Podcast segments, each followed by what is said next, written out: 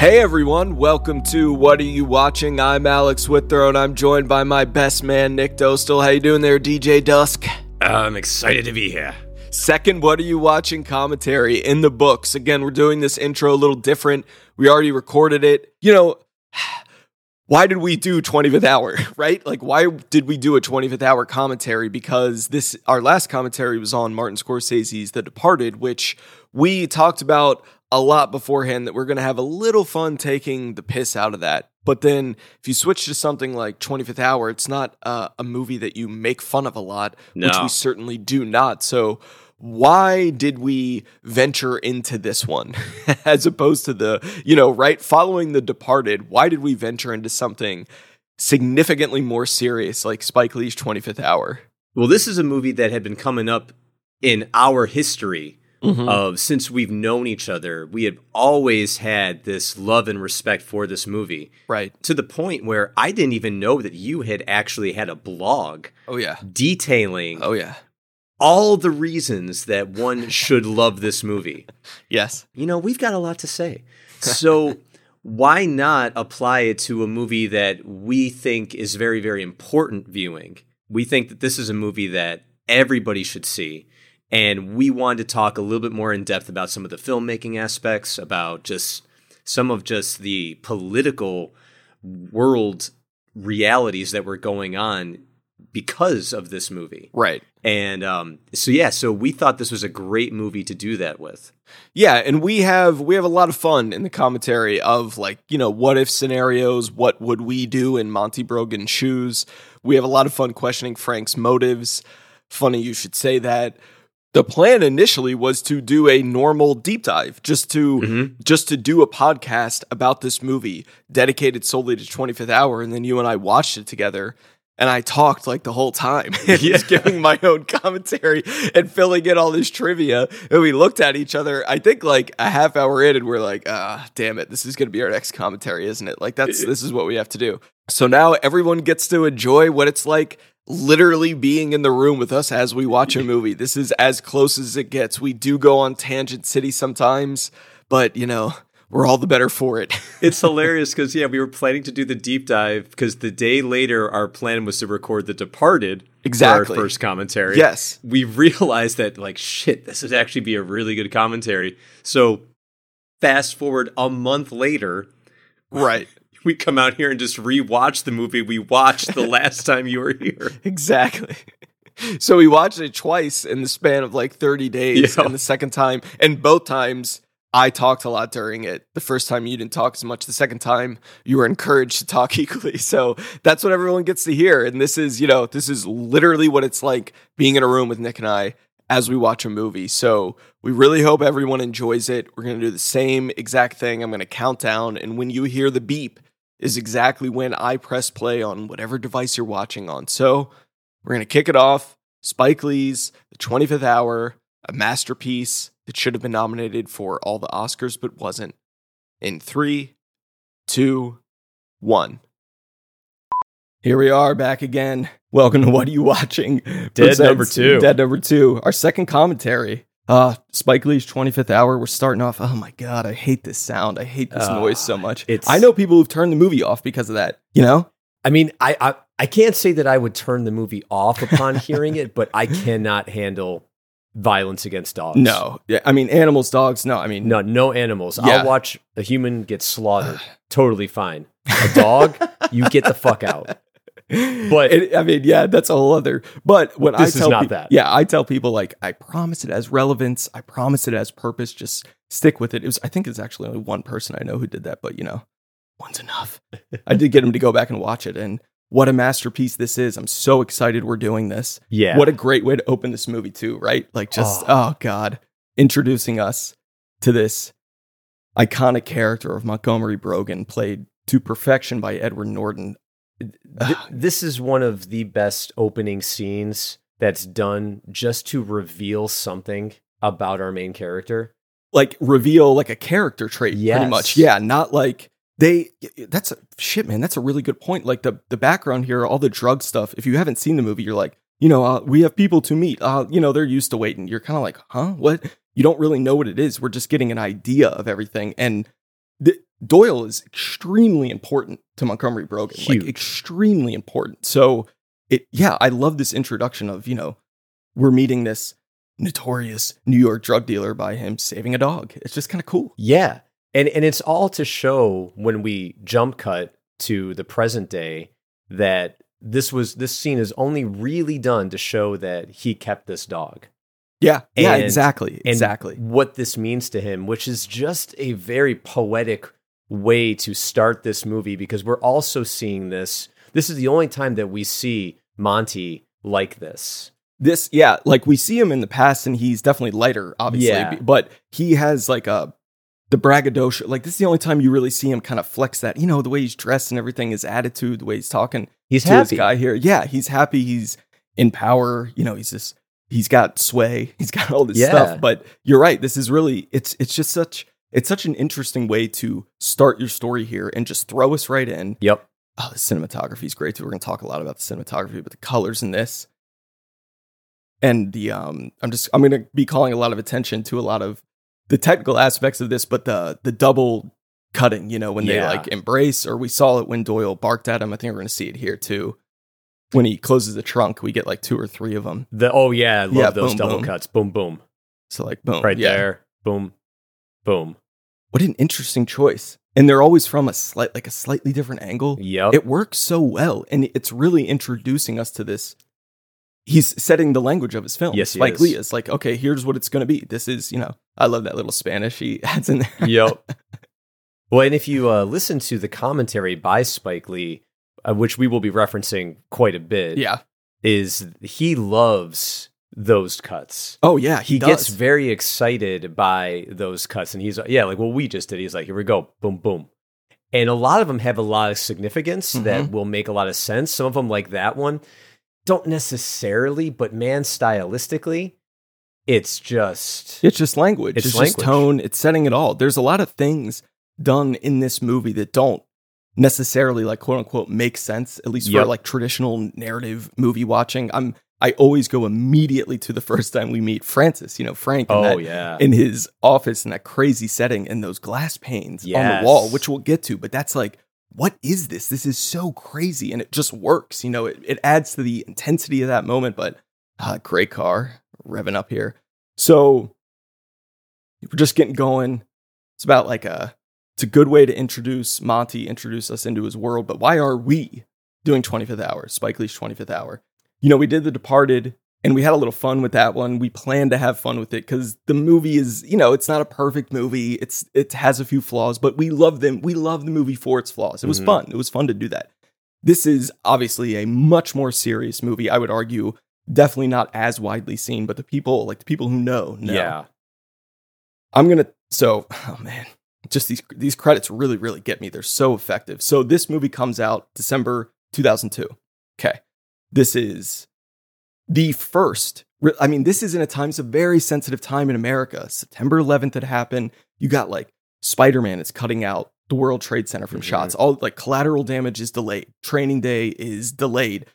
Uh, James Cameron said he had planned to make a sequel sequel to True Lies. That's delayed. Um, screenwriter Eric Roth, director Robert Zemeckis, and star Tom Hanks said they canceled a sequel to Forrest Gump after 9/11. I mean, I don't know why that was. My point is, people were understandably like afraid. They were Yeah. timid. They wanted to cut. You know, they didn't want to poke the bear anymore. Every, it was a very very sensitive time, and Spike Lee sees all of this happening, and he's like, uh, okay, like I, I guess I kind of get it. And then it essentially turns to him, turns into him, motivating him to be like, nah, fuck that. Like, all cool if you all are gonna do that. I'm going in. Mhm. I'm making a movie set in Manhattan about a very, very post 9 11 world.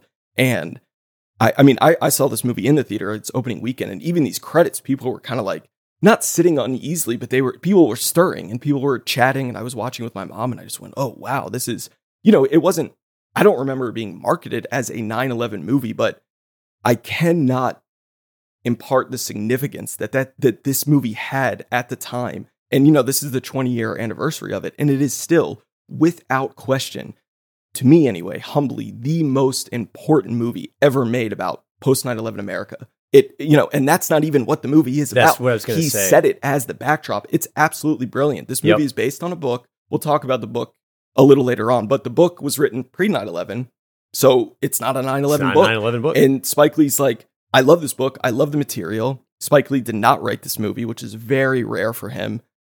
And he allows the writer, David Benioff, to adapt it into a post 9 11 world. And it all just works. And this is a theme where, that's going to be, you know, coming up more and more as we watch this. But even that is just so evocative. Ugh.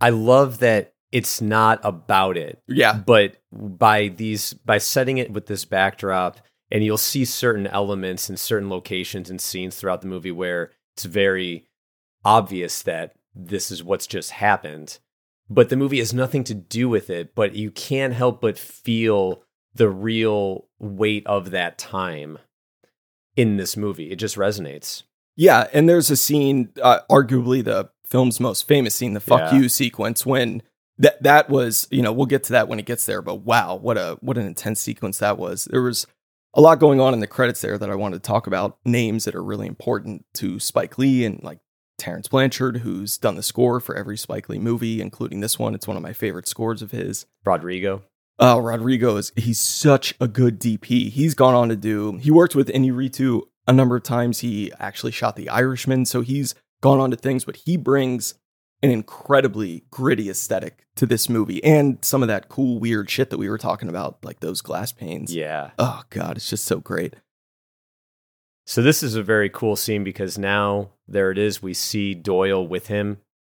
Well, And- we also don't know like how much time has passed, right? But yeah, it's it's just through and he makes, you know, he does a good point of clarifying the name there, the dog's name. So you're like, okay, it's the same dog. I get it. He kept it. Cool, cool.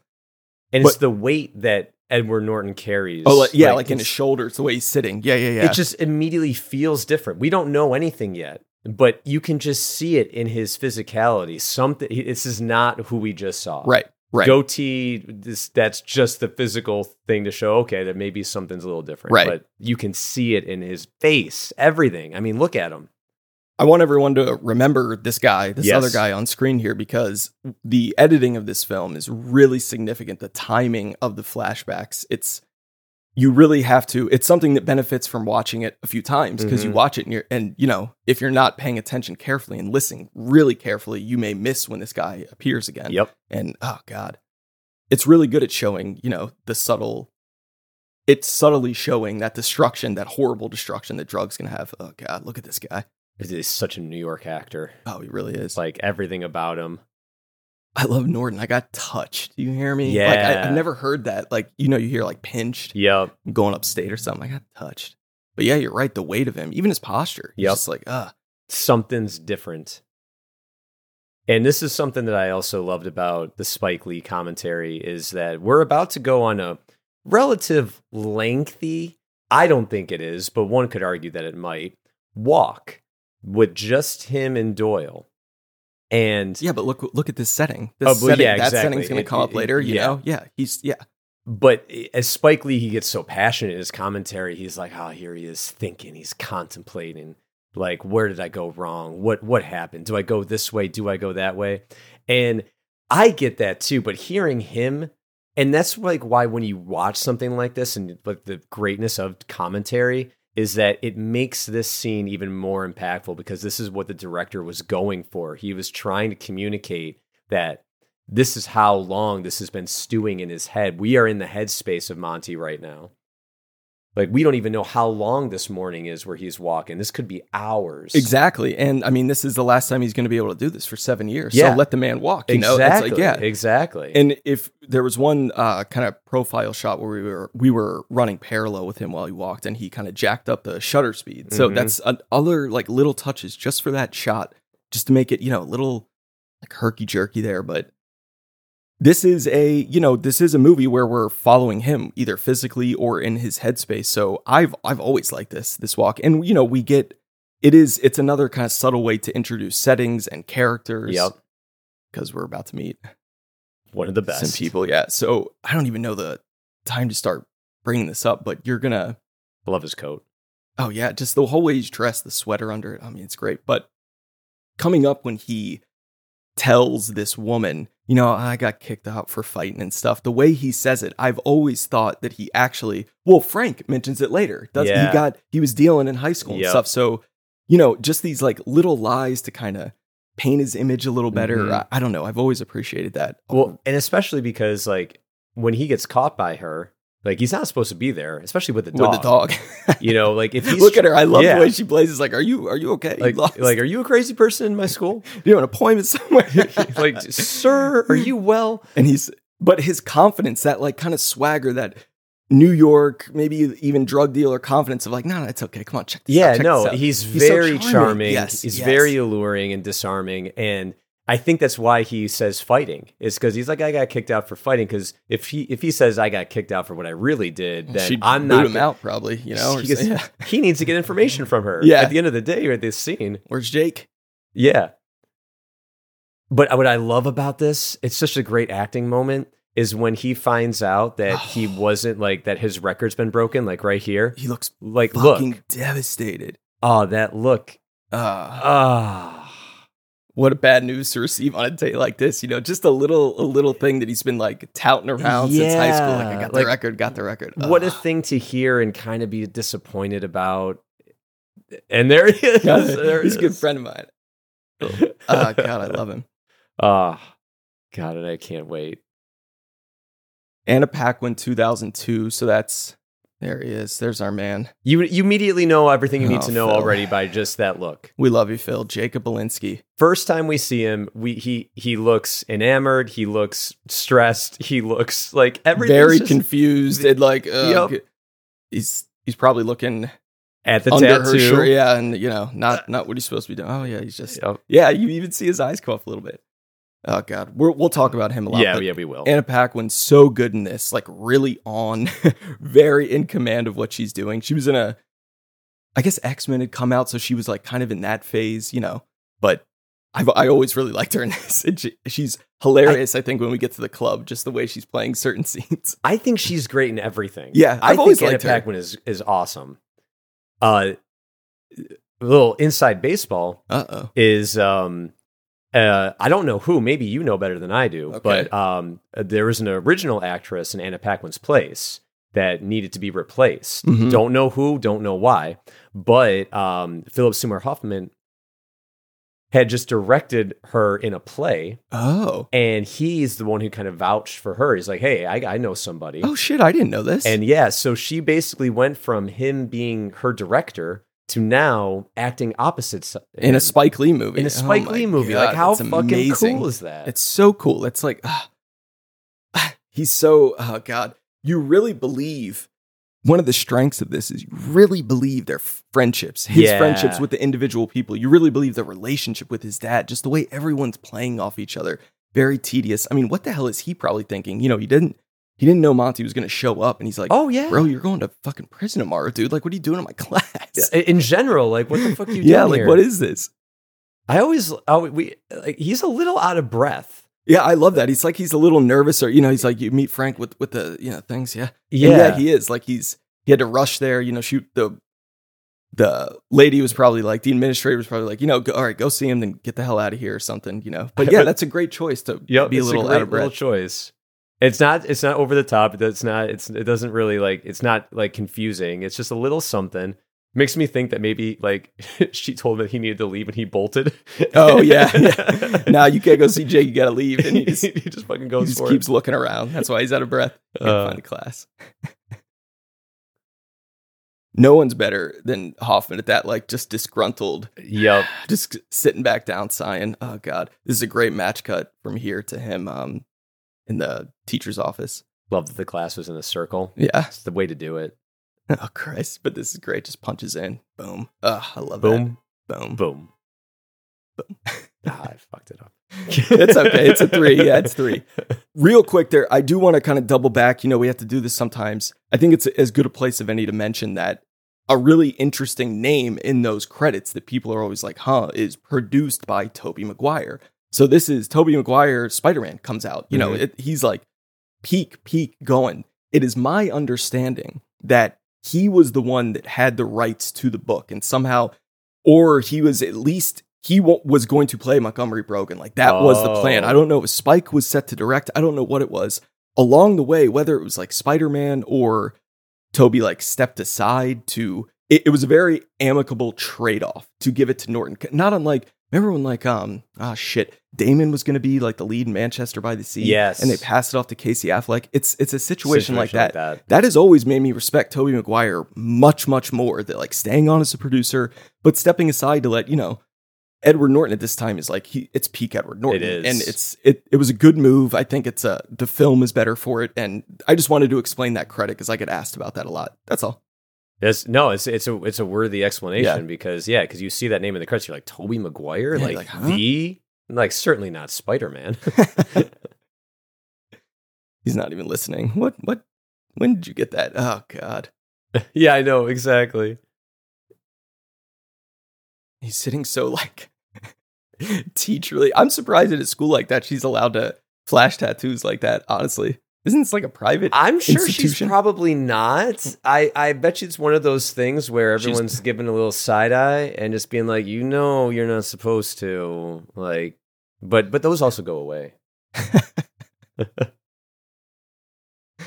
She is making a good point here, though. I'm going to say, like, you know, just because the dude wrote about his dead grandmother, he doesn't deserve the A plus. You know, Yep. I mean, and she's I had that argument with teachers, and she's really just being ambitious. Yeah. I mean, fair enough. You know? I mean, she clearly, uh, you know, has a good like like she's got a good like argument to make that what she's done in the class has been better. what'd you say? oh God. Oh, Phil, Oh, he's he's so good. so goddamn He's good, in man. this. His Everything. the like you know we did a, a whole hoffman podcast but and we did talk about jacob Elinsky, of Yeah. course but just the way he he embodies him through like the schlubbiness and the posture and of course his wardrobe later which we'll talk about what he wears to the club Oh, it's the he's just so great this is okay so here we oh boy we're about to get passed off here to, To the, the- great to- francis xavier slattery To the BP. played by uh, a never better Barry Pepper. Oh my god, Ah. punching with the close up. I wrote about this. Uh, I've written about this movie a lot, but I said this was my favorite scene ages ago. There are more popular scenes. I've just always loved the energy of this. I'm saying something. There's that first instance of the glass painting. Yeah. Call you late at boom. Well, it looks like we're in like like a whole like it looks like there's all sorts of glass everywhere. It Right. looks like we're very very blocked in. but he uses in. it in really okay. So he uses it in very specific instances. But we got. I'm. I'm basically just like doing a sports commentary of this scene because I love it so much. it, I do it. love this guy. He's uh done a few Spike Lee cameos. You know, he was in. He got game. Tries to sell the car. You know, that's a that's a sports watch out here. Oh my god. There's no one around. Ah, I love He Got Game so much. But this guy has so much command and energy. It's, oh, God, you come in here drinking your Red Bull shit. A cowboy, and that's fine. I also love that. Fuck you. I also love that I have no idea what they're talking about. Oh, yeah. And it does It doesn't matter. matter. It doesn't matter at all. Get back to Pepper just with the bloodshot eyes. It's like probably I don't know nine, ten in the morning. Tie undone. Oh my god! He just getting in his face like that. I love this scene. There's nothing more disrespectful than when someone's just talking to you with their with their pointing their finger right at your face all the time, like And- holding it. and notice his boss's thing of right or wrong, right or wrong, and that's something he will adopt later. You know, when he's drunk, he'll start saying that. I really Am I right? Am I right? Am I wrong? Yeah. Am I wrong? stop playing this fucking ball. I love how this scene ends too. It's so it's like well, because you know that they're like friends. He's just Yeah. he's got to be on his ass because Frank's a cowboy.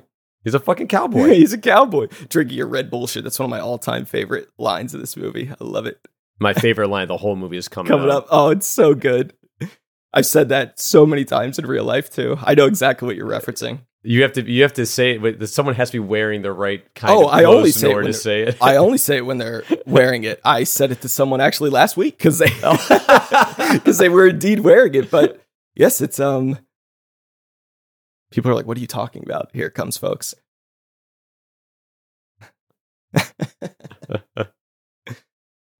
Go away. Talk about character introductions. I mean, Jesus, this is we know everything we need to know about this guy. Yep. His energy, his business, what Everything. he cares about. The way he looks. All right, here he comes. I still have no idea what any of this means, but I know that it's important to him, and that's all that matters. Yeah. Here it comes.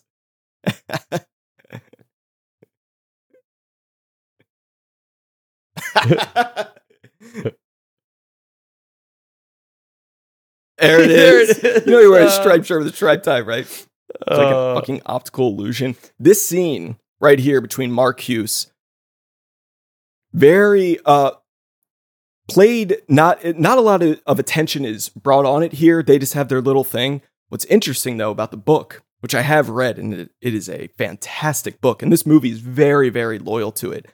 This interaction pisses him off for the rest of the book. And and so he'll be like Oh. mad in the club.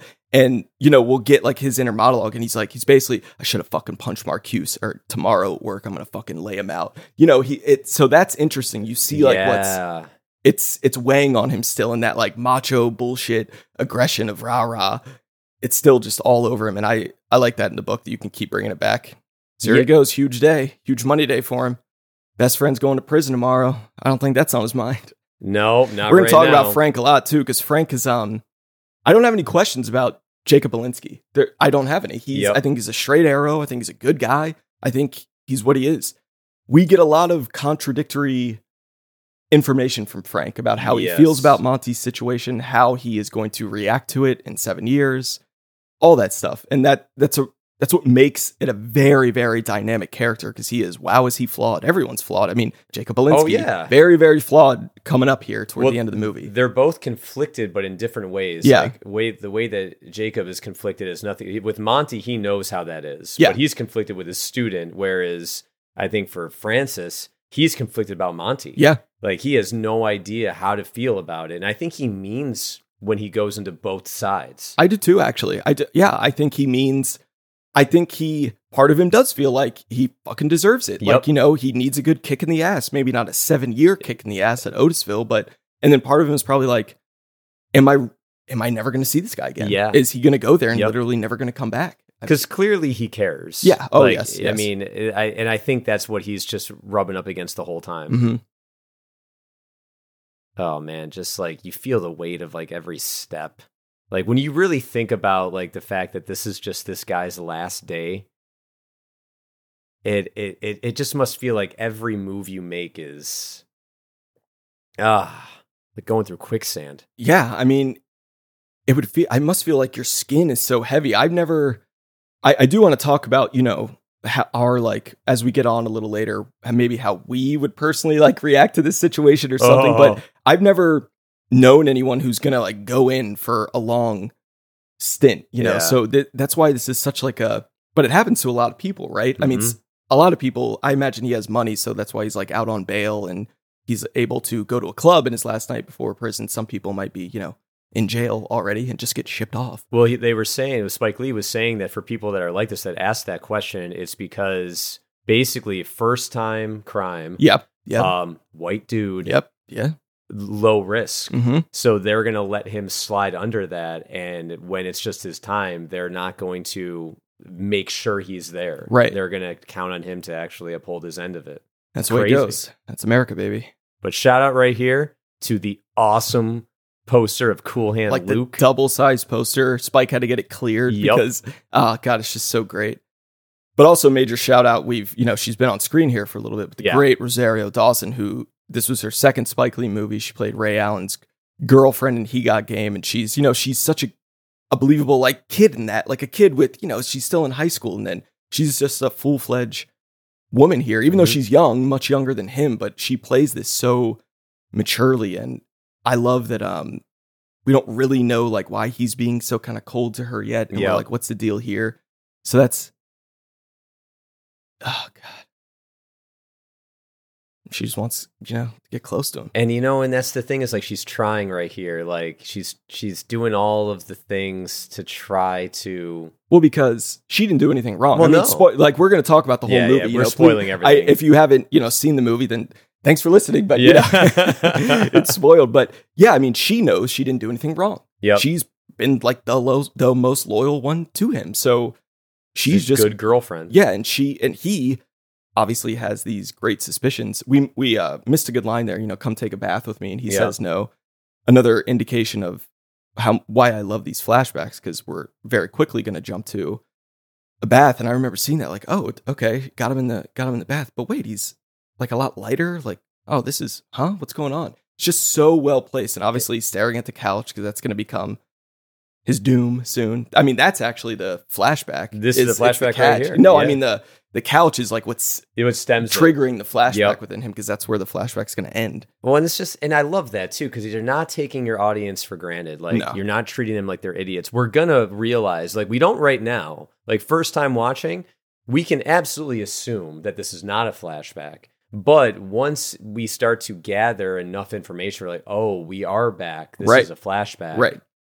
And then it makes the bath that much more significant. When all of a sudden you have to do a little bit of work yourself, the impact goes so much farther than when you don't. If it just tells you exactly, boom, boom, boom, this is how it Well, goes. yeah, for me, like I I don't necessarily want to do that with every movie. Like some movies Sometimes, are way yeah. more challenging than others. This isn't a challenging movie, but I love when movies, yeah, when they're asking you to engage in that way. To me, it makes me like remember them a little Yep. better because I was trying to figure stuff out. It doesn't take me out of the movie. You're just like, oh, okay, it's okay. I'm catching up. This is cool. Yep. It's so um powerful to me how they enter because like it's just really slow and they just kind of enter the apartment like they own it. Oh my god. I, I have a question I'm going to bring up to you. Okay. because I, I'm always curious, and I don't really think there's a right answer here. But once the cops start investigating, I almost kind of feel like Monty has no idea that there's something here. I almost kind of feel like, in a weird way, like not that Naturelle is guilty of anything, but I think she's aware of the drugs in the sofa. But it seems to me like he takes his cue from her that there is.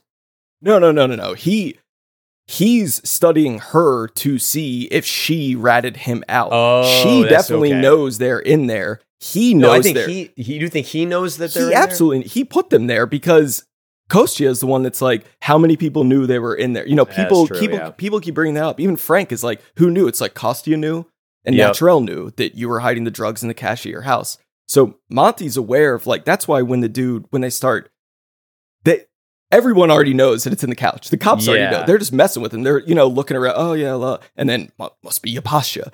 And so when so when he's like, just get it over with. He knows what's already going down. He knows. I think he knows. You know, he's still kind of playing it cool, but as soon as they start leaning in on the couch, It's he's this figuring cut- it out. This cut to here. Yeah, he is studying her. Going, did you fucking rat me out to them? Because there are three people in the world that know what's in this couch, and the other one is my you know bodyguard that is my you know my boss put put on me to protect me. So I it certainly shouldn't be him, even though it is. Yeah, he's like, are you? Fu-? I think he's studying Like, her, and I think like she- that look. Yeah, he's like, are you kidding me? And she's like, oh my god, I know where this is going. Yeah, obviously now he knows. Yeah. and it's such a great moment. Like you see his body. Like he's just a good actor. Just Well, fucking good actor. They, the cops, I mean, cops do this. Cops play angles to try to get confessions. So they are messing with him on Oh, a number sure. of levels and they mess with him in the interrogation. Like, yeah, she touched you, like, she ratted you out. And he's like, nah. Oh my God. I love this. Get it over with.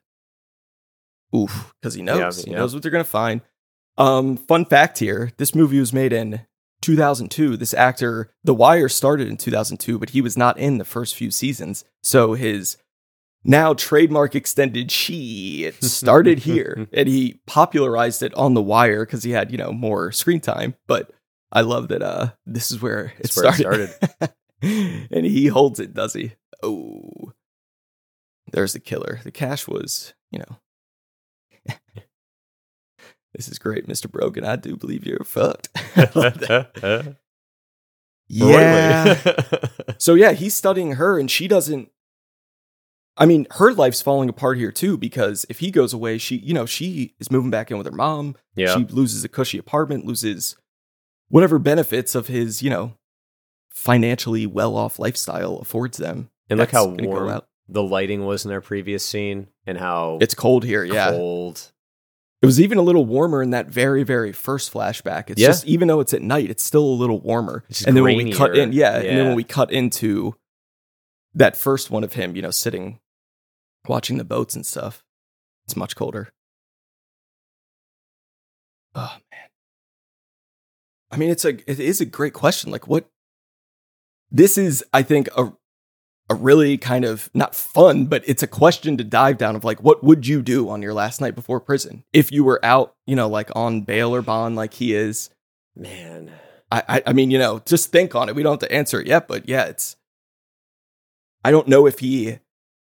What's interesting is like, I wonder if he's just so like rattled and confused and doesn't. He seems okay. He seems to me like he's much more interested in finding out who screwed him over Yeah. rather than like preparing for prison. He's it really seems to me he's just trying not to think about it. He says that Yep. once or twice. But I think he's like, you know, I I definitely got to go see my sketchy boss, very very sketchy boss. I definitely I have a few things to do. I got to see my dad, I got to go here, but like I don't know, he never seems like he's angling to like yo, can you get me a favor or make me a deal or anything? He's just really despondent and like accepted that this is my life and I'm more likely than not going to be fucked for life because of this, whether I die or whether I just survive, but barely. Uh, that's a great point. It Yeah. does seem like he is more interested in just having a little bit of that closure of knowing, so that way he doesn't have to spend seven years Yeah. mulling it over. Mm-hmm. God. So we obviously met Kostya before that first scene, but his now that Monty, Jesus, So now good. that Monty is you know not in as good of a place, he's much harder on him. I love this. What do you think? I'm having the time of my life. You dumb shit. I, I know. love that line It- so much. Don't- Yeah. We're going to talk about this guy because this is Tony Siragusa, the Goose. I would not have known this um, unless I listened to Spike Lee's commentary. And this tells you how little I know about sports, but he was a, if I get it right, a defensive tackle, I believe, for 12 seasons for the Colts and the Ravens.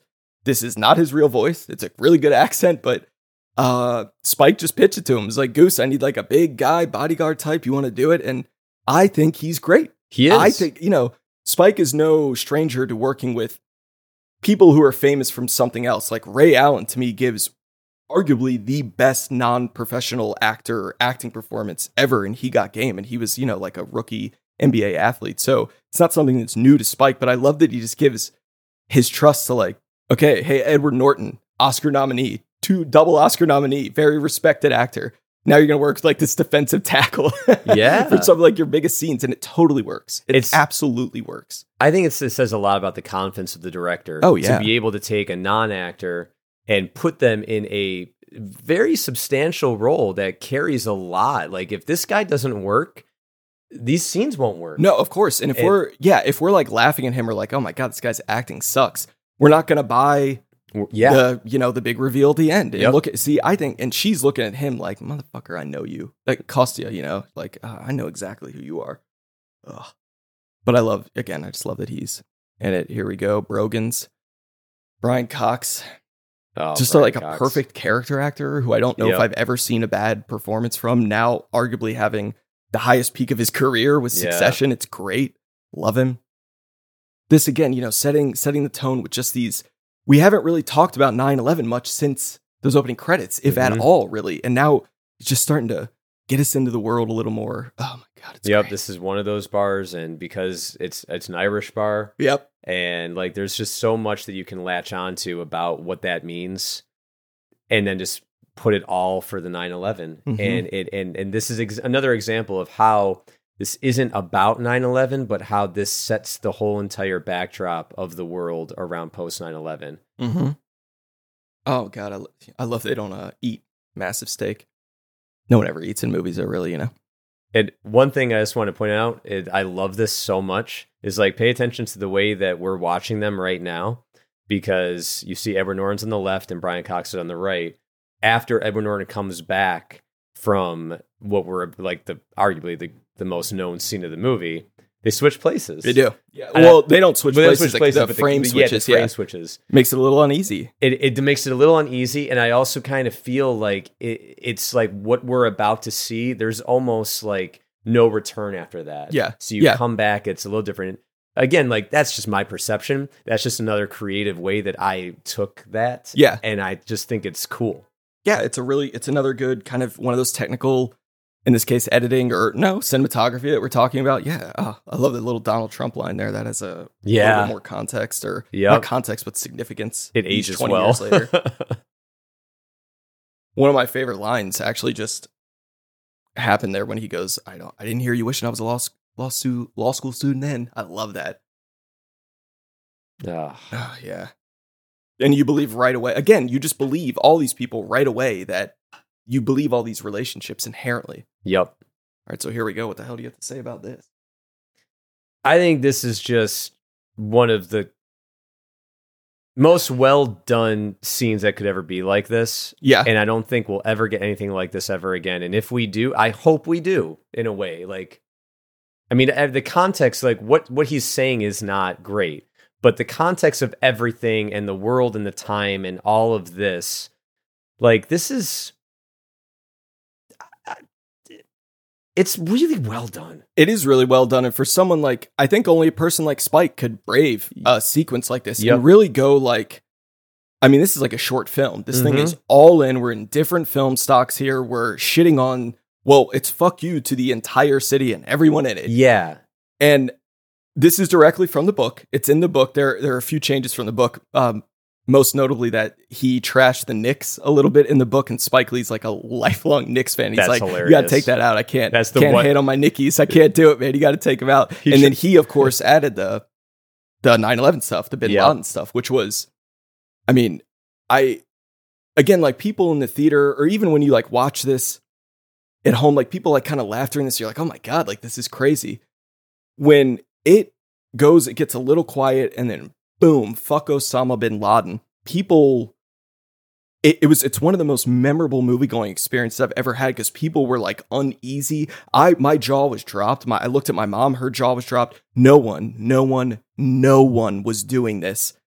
You know, 13 months, 14 months after 9-11. No one. Mhm. Like calling it like not like you see it, but Spike Lee's calling it like he sees it, basically. Yeah. And it is not necessarily the nicest things, but he goes in on everyone. Yeah, he goes in on everyone.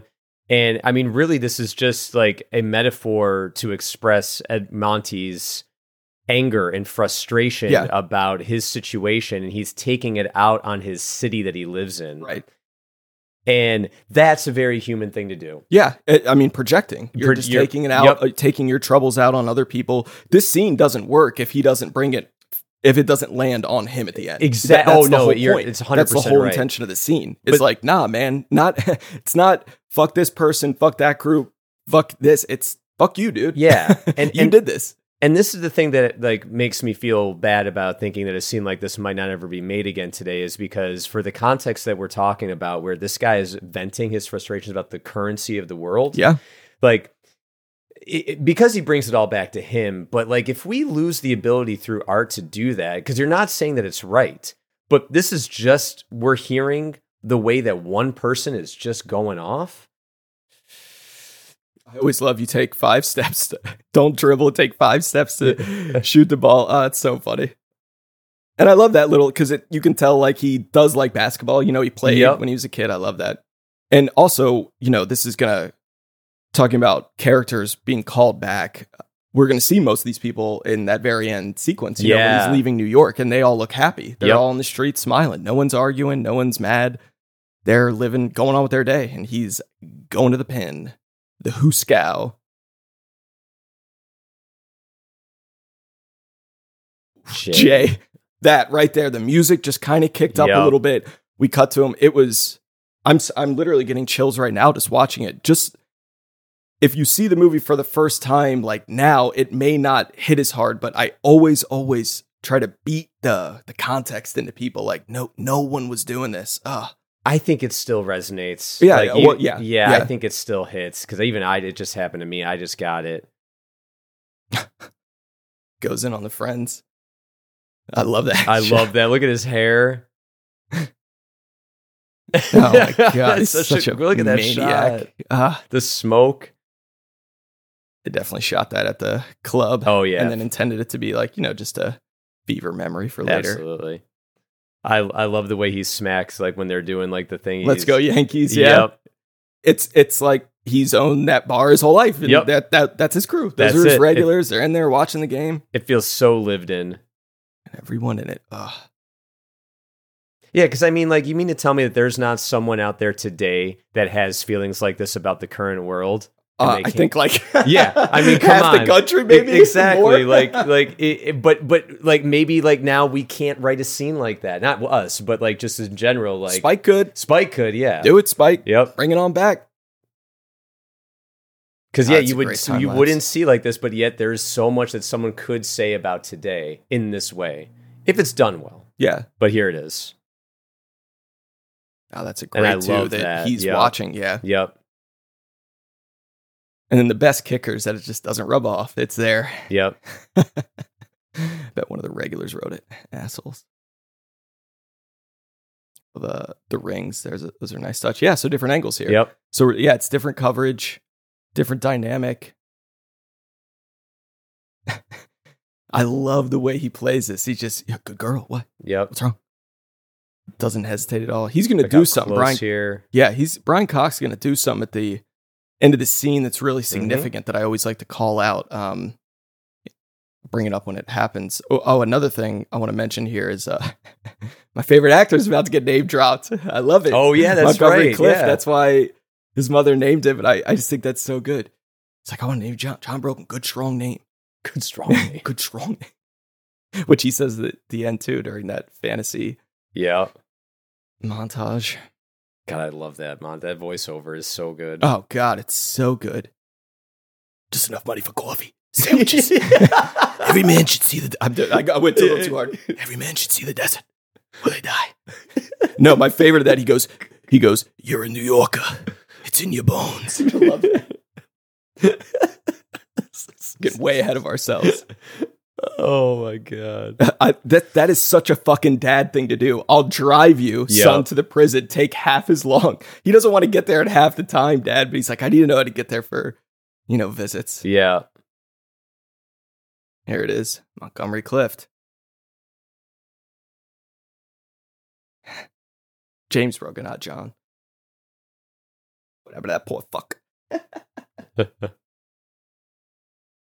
That's a woman after my heart. I Yep, her. there it Love her is. already. Oh god, such a good movie. Love her already. What's Montgomery Brogan's favorite Montgomery Clift movie? I don't know. It's a tough one. Mm. Red River. Red Brick, yeah. the Heiress, where Montgomery Clift like tortures Olivia de Havilland for two hours.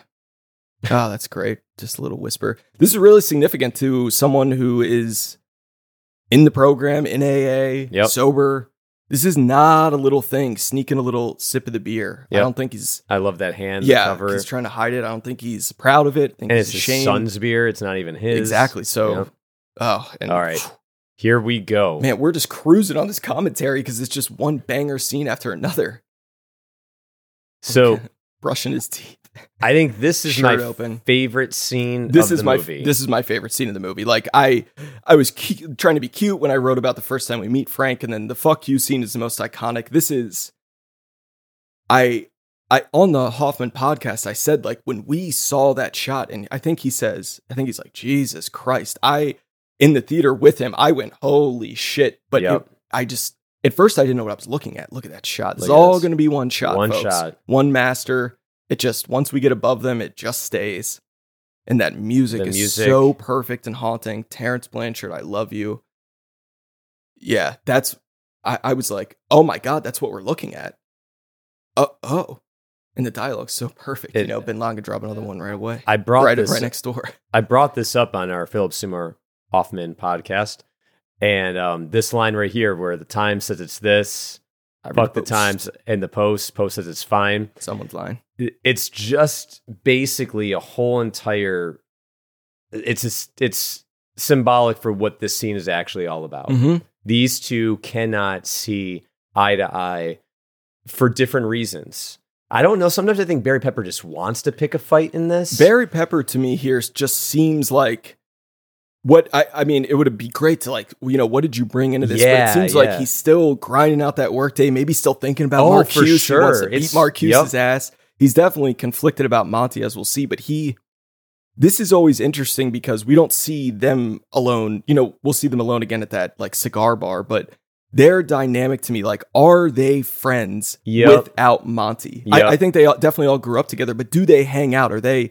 Do these two have anything in common? I mean, are they going to a bar? I mean, just them. Yeah. even like when Monty's not in prison, you know, if he's busy with Naturelle, are these two ever calling each other up? I don't think so.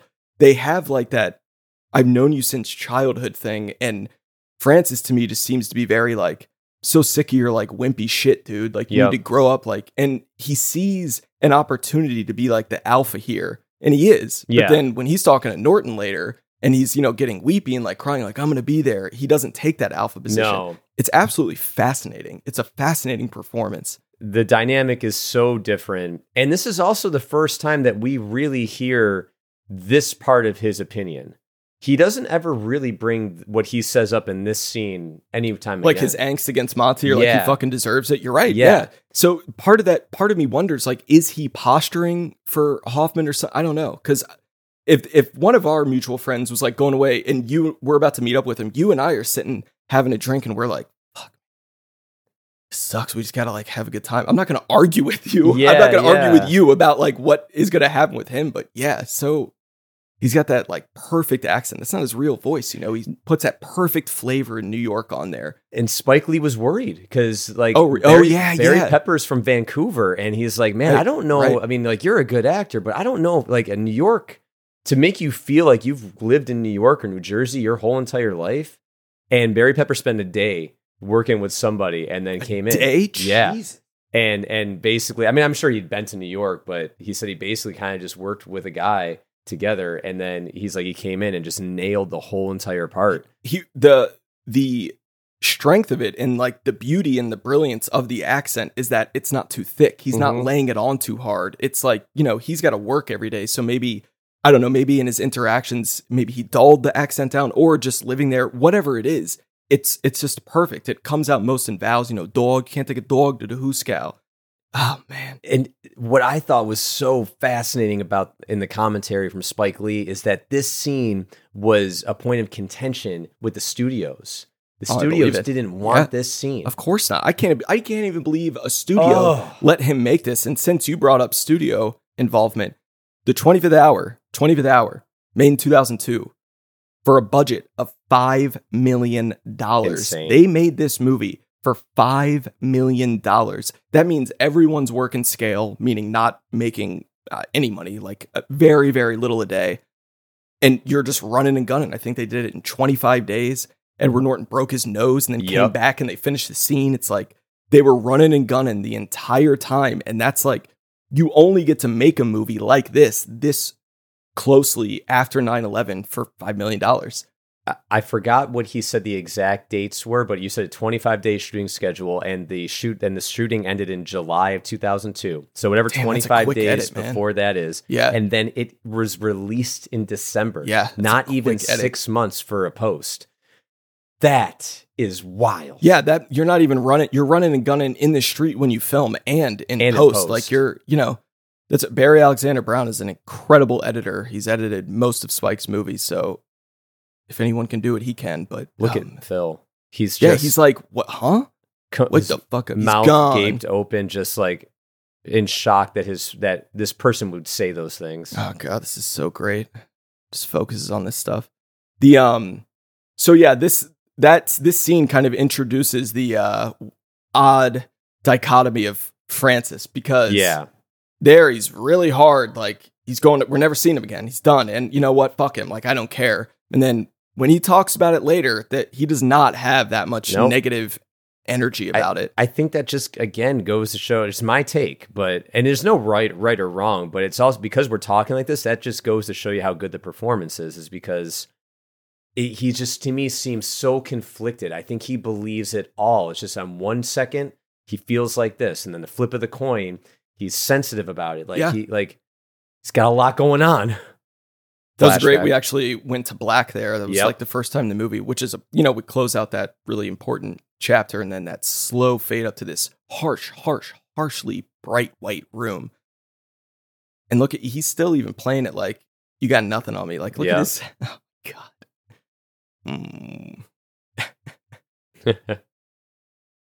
Yikes. So the way these drug busts work, and which they're about to, you know, show their hand, I imagine they caught Kostya doing some shit, you know, doing his bad stuff, and then they're like, "We need you to roll on someone. If you want to skirt this trouble, then you need to roll on someone and give us something bigger." So he rolls on Monty here, heroin in the couch, cash in the couch, but they're like. Right here, they say it in plain English. We don't care about you. We want your boss. Hmm that's what we want. And that's how these things work. You just try to lean and press the people at the bottom to you know ratting out the people at the top.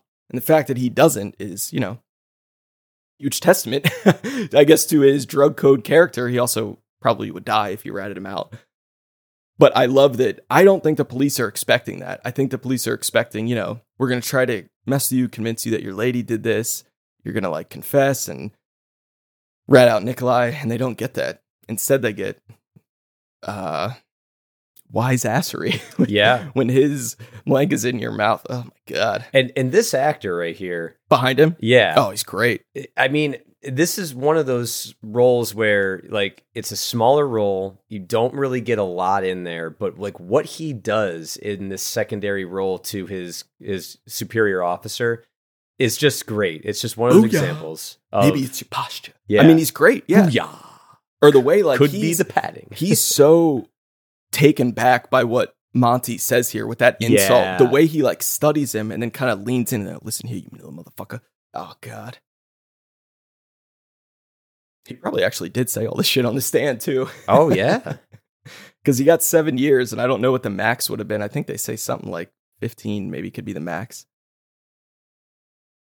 Yeah, maybe. Smart guy. I'm. I've always been absolutely obsessed with how the scene is lit. I've always tried to match it in my own work with when you're in like a white cinder block room. There, I'm just like with a few sequences. I've tried to get it like How do you hot, hot, that- hot. Yeah. I mean, they could be baking them in light from Yeah. above. Maybe there's a lot. I can see there's a lot of light hitting them, and it wouldn't be your standard ugly flu- fluorescent lights show up like shit on camera. So you want to use them as little as possible, and that's what would normally be in this room. So I imagine they're just pumping it. Maybe touch it up and post to brighten it up a little bit. Maybe, Maybe a little bit. maybe they could have kicked it up a notch or two. They probably every every take they're doing, they're just wiping them. but It's it works so it works so well from when you know we've been in black and then we fade up to that white. I really love that. It's like a rebirth. or a very sobering experience. Exactly. See, they just want your friend Nikolai. And he doesn't even acknowledge Yep. Nikolai's existence, which is a smart move on his part. sure. Other cop steps in place behind him. You got to have a cop behind him in case he does some wild shit. You know? His tie's too long. Well, they're cops, dude. They're not, I know, I know, but on. it's just it's always a telling thing for me. Come on, man. He's got off like a 14 hour shift. They got this warrant. They got in there to get him. Now they're bringing him back. Can't be worried about his tie. Look at him. Boom, leaning down. Ooh. Ooh.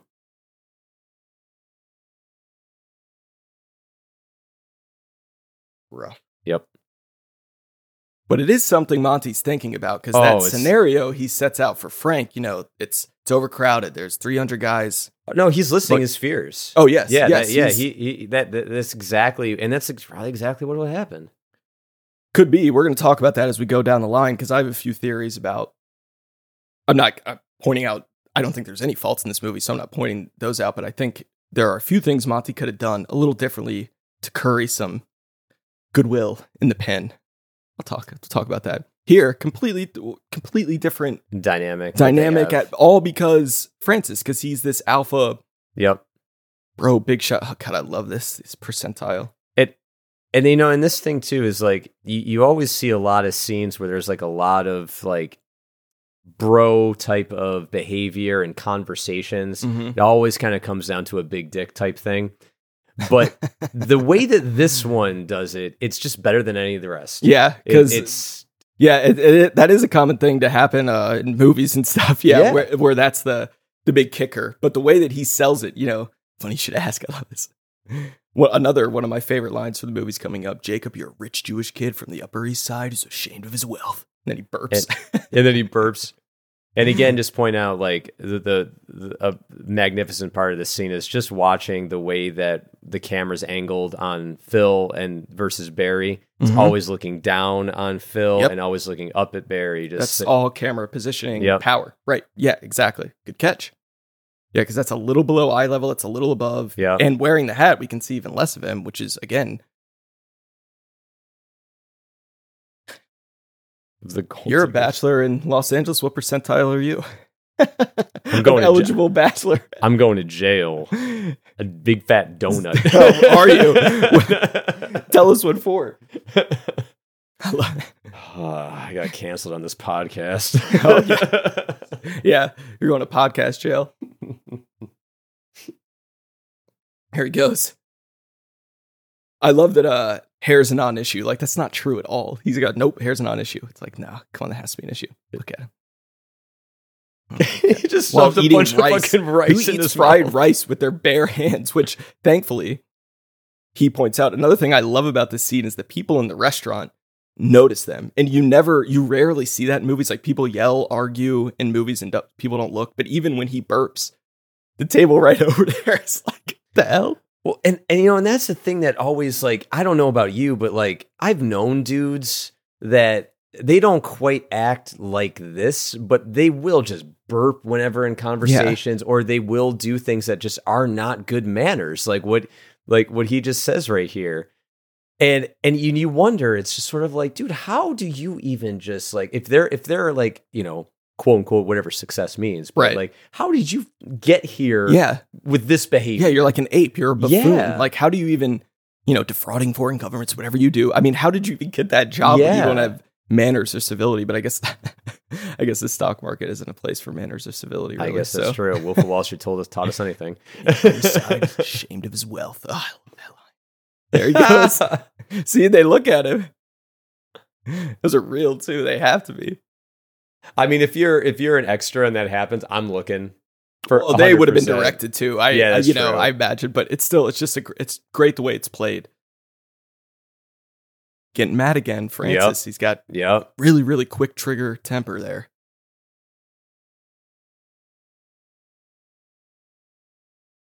Ah, big fat zero. Bummer. Donut. It's a, I love that. He's just flexing this percentile thing all over the city. They go to the next bar and the server knows about it. There we go. Another really well timed flashback where you're like, huh? That one's a little more jarring. Which is Yeah. interesting. Ah, God, I love the scene. So And Simon, this is something to think about. Too. Oh yeah, yeah. So Like- Simon from the beginning, just real quick, is gonna he's the guy either buying something here, he's the one who gives, you know, he gives Norton that number that Norton burns. But yeah, this is this is him who you're about to see all dressed up in the suit. So he you can hear Norton kind of say Simon, but unless you are really paying attention. But that's another really cool, subtle way to show again that, you know, destructive force of addiction. Yep. Because here here he And is all- all buttoned up with his briefcase. But yeah, this is a really cool scene because it gives a little more um we're getting to understand Monty's relationship in his like profession and what he does cuz this not Naturelle but the other one, her friend has heard of him. She's like, "Yeah, I Mhm. know you are and like let's get out of here." You know, he's he's bad people. It's kind of the vibe she's putting off like we don't need to be hanging out with drug dealers. Like let's bounce. Well, not And only like that, but it's And he's something to- older. yeah, there's something to be said about a grown ass man hanging around in a park trying to pick up a high school. Like, Yeah. But Yeah. he's like, "Oh, I know your brother." So I love that. The camera um, has been a little more playful here too. It was like finding focus, dipping out Yep. here. It's like moving around a lot, shooting between, you know, shooting through gates and stuff. Very playful, very because that's what it is. It's kind Yeah. of you know, tender, loving scene here. I mean, I I personally love that. I I love when the cameras are finding the focus. Yeah, I do It- too. It's just, yeah, playful. Cassavetes. You know, he's doing his little Cassavetes scene here. Ah, Me cute. Cassavetes. yeah, see, you were in my brother's class, and she's like, "Let's go." Let's go by proxy. Yeah, we don't need to. We don't need to be around this dude. But their their dynamic here is so like.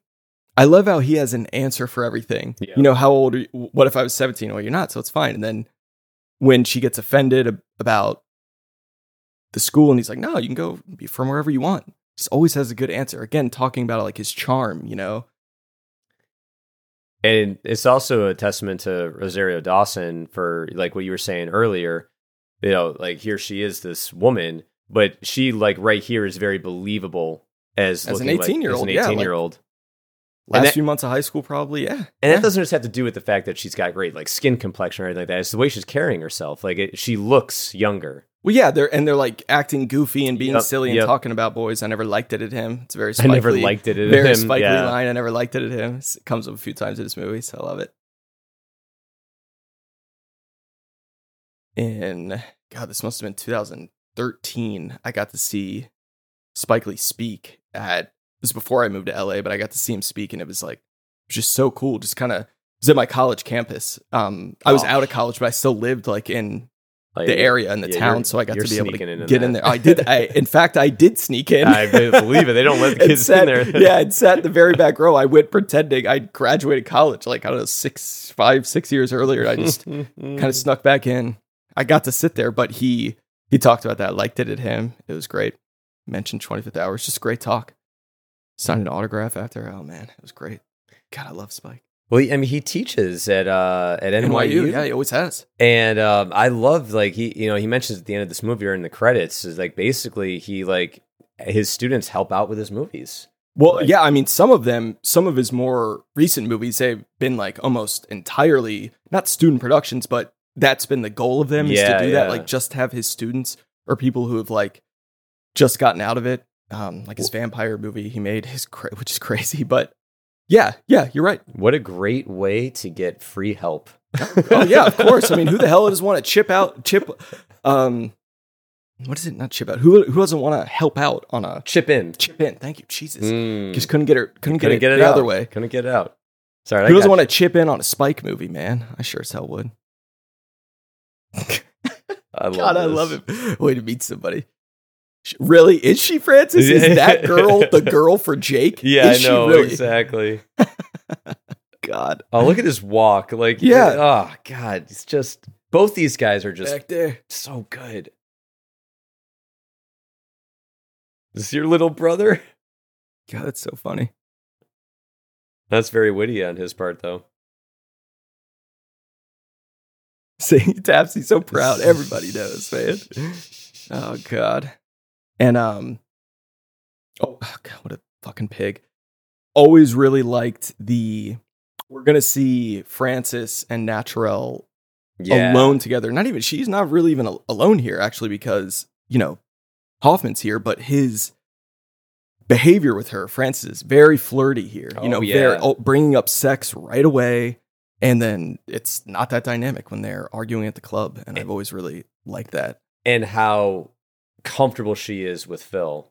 Yes, Like, like, ta- yes, yup, takes a the- sip of his beer, very comfortable. Like he's He's she doesn't need to have yeah she doesn't need to have her guard up with Phil. Like it's it's all good. You know, Jacob's a good guy, but Francis is There's a threat. yeah probably gonna try to make a move on me. uh, two days Oh, during, from now. dur- during the course of the time Monty's here, Yeah. he's gonna try. yeah, when Monty's away, I, I love this the mice will because as this whole entire, you know, like Francis doesn't believe for a right there, second. right there is yeah. when he's calling bullshit with the hand Yep. on his face. He's just uh, doing a little platitude. yep. oh god. And I love Phil. He's like, no, did you Did you hear what I was you- saying? Yeah, did you hear what I was saying? Oh god.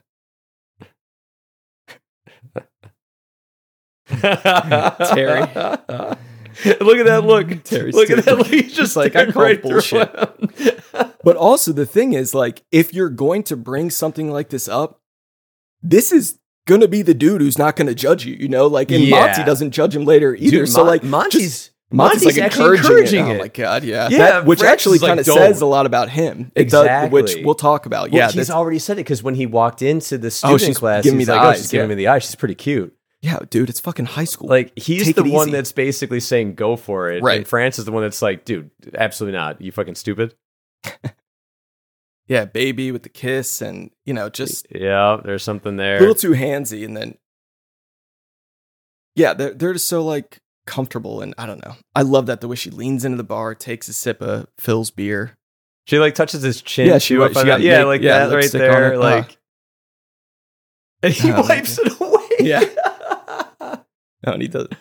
Oh god, it's so good, man. Yeah, this is just good acting all around right here. It really is the chemistry of everyone involved. Again, five million dollars. No one's getting paid. Twenty five days. I I wouldn't be surprised if there weren't even trailers on this set. Oh, like you're just running and gunning the entire time. ah, there were trailers. You think so? Ah, yeah, I yeah, I think so. You think so? Yeah, they're, yeah.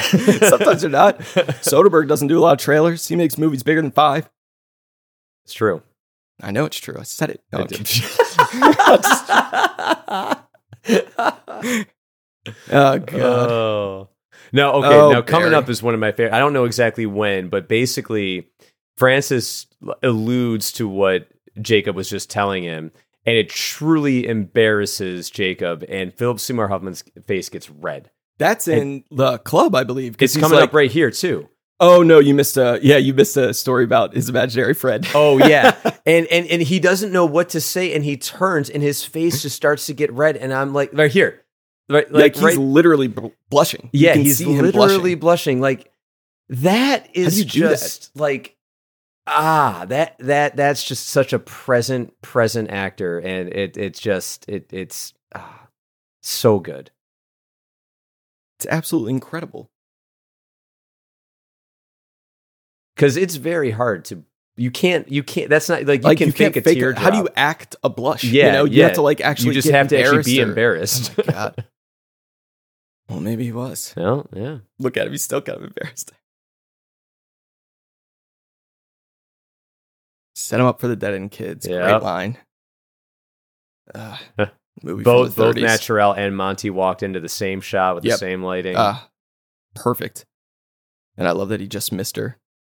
Yep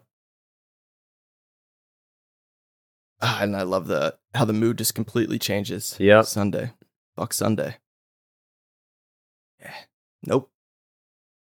Or not. She's probably like, what the hell did I do wrong? yeah well yeah exactly she actually What'd I didn't do do? anything wrong but I Sorry, mean, guys. s- sorry you don't know that I'm going to jail but fuck I Sunday Fuck Sunday.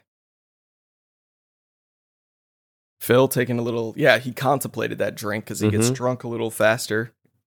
Well, he, I, I think he just like, I, I love later when the scene too when he pushes away the whiskey that Francis is like, it's no, like, hit him, hit yeah, him. shoving down his throat. Fuck that, hit him. He's like, no, I don't want to drink anymore, and he actually like just tosses it away. Yeah, yeah. So here we go. We're about to begin a monster sequence. We're like, I don't know, hour and five minutes into the movie. We're in here for like 40, 45 minutes, which is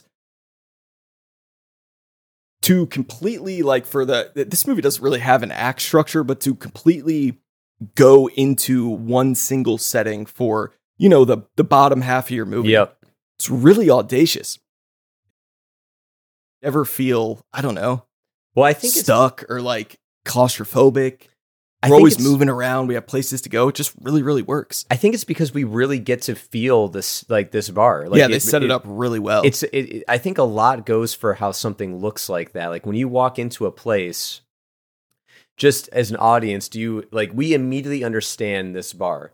So we kind of feel like we know the ins and outs of it. And I feel like when you make that type of relationship to it, whether it's subconsciously or consciously, we can stay there for as long as Right. you want. And I think that's exactly what this is. But what I love about Spike Lee's commentary too is he's always very, very quick to talk about the exteriors and then the interiors. yeah, yeah. And and and that's something that like I, it may not sound like a big deal, but like when you're filming, it is a big deal. Oh yeah, because like, just as much of this movie is outside as inside. Not just as much, but a lot. a lot. And yeah, you have to you have to plan those very differently. Cinematography is very different. Real quick, this is a late great Patrice O'Neal, one of my favorite comedians. I love his little cameo here, and I love that advice. Don't lose your temper till you know, Mhm. it's time. It's Mhm. good advice. Some of the best advice he's gotten so far. He keeps getting advice from people. You know, survive. his head's down. so embarrassed to go in. Uh another great line coming up. I like his earlier work. Yeah. and she's like, "What?" Oh my DJ's probably like fucking 18. It's like DJ Dusk or like Yeah, they're gonna yeah, say it in yeah, a second. DJ Dusk. I, yeah, oh yeah, I, I prefer his earlier work, but he's very good. Look at how he's dressed. He's such a teacher. Yeah, he he literally looks like he didn't even change like after. No. he just put on the hat. yeah, he put on the hat. And that's what a guy like that would do. Yeah, because guy similarly to how Francis has no manners, and doesn't care about burping. It's not even on Jake's radar. Like, do I Change. need to dress up for this? Do I? Is this like important? Am I allowed to wear a hat? Like, does it matter? I don't even think that's on his radar. I think Yep. his main thought is, what can I do? Like, I'm really, really sad that my friend is leaving. What can I do to give him? Do my part to give him a fun night. You know? Yeah. and he's. I think he's probably the most unselfish one in the movie. I Oh, mean, he does- 100%. Yeah. there it is. And look how Monty gets a little excited here. I know you. yeah. And and he's rooting for him. He's like, no, we're going to get you in. Not with all your guys, but you. You again. Uh oh. Always room for lovers. Love Oh, God. Yeah, he's is the way totally he shuts down the, the guys. Well, if you think Kidding about me? it, he started dating a younger girl. I'm Yeah. sure he probably just relates to this in a different way.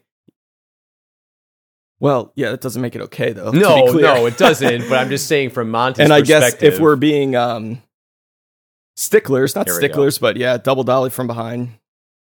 Not sticklers necessarily, but if we're being accurate, you know, Naturelle was 18. I don't think any That's of this true. is okay. For the record, like high school, no, and no, uh, you need to no. Let's just let's just take some take some years off, folks. Get get some distance. Jesus.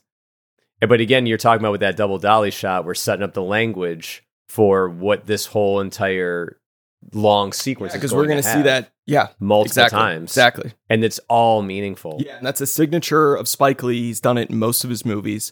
It's used. I actually did a whole blo- uh, blog post where I broke down each one of the double dolly shots and like gave them grades. These were some of my favorites, but it's just it's a technique that no one else can do now because he owns. Yeah, Frank already making eyes with the server. He's gonna get Yep. her number shortly. love this line. I have said that in so many toasts in my life because of this movie. Who's got it? Who's got what? Has anyone gotten it? Is it like the were you quoting Twenty Fifth Hour? No, of course not. Jeez, pe- no. People are like, oh, that's cool. I always attribute it though. I say, Yeah, nah, yeah. I didn't make that up. Something clever, if I like rehash it in life, I always attribute it. Because that's the proper thing to do. It's, It's nice. the it's the, it's the right thing to do. You've done the right thing. it right makes thing. me a man. It does. It, it says a lot no- about you.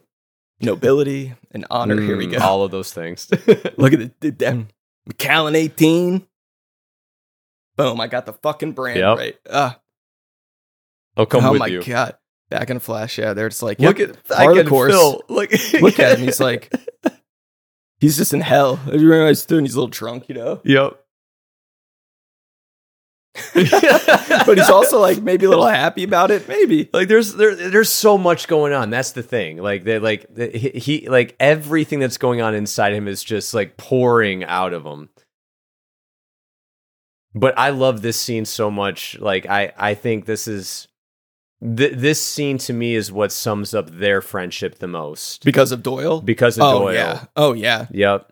Because his response is very appropriate. Like, hey, man, I got a small apartment, big dog. Like, I, I, I don't, I don't know. And just the way what Monty says, like, you really can't say no to that. But what's cool about it too is that we also learn a little about each character. Like, what is it? Naturelle's moving in with her mother. She's allergic. He hates Frank. Mhm. and he loves you. And what we know of this dog, we know him to be like an angry little pisser. He listens Yep. to Monty. But I remember waiting and hoping when I watched this movie for the first time, I was like, I hope I get to see Doyle and Jake together if Doyle really does like him. I guess we got this. He they, he did get to see him in the classroom, but you know he's on his leash and everything. But he's like, "Who's that? That's your friend. That's your friend." I just love that. I love that Doyle, the really tough dog, loves the kind, sensitive, Yep. quiet, potentially pedophile Jacob Elinsky. Well, and that's another difference between Monty and Francis is like That was like Monty. Yeah. Sorry. Monty.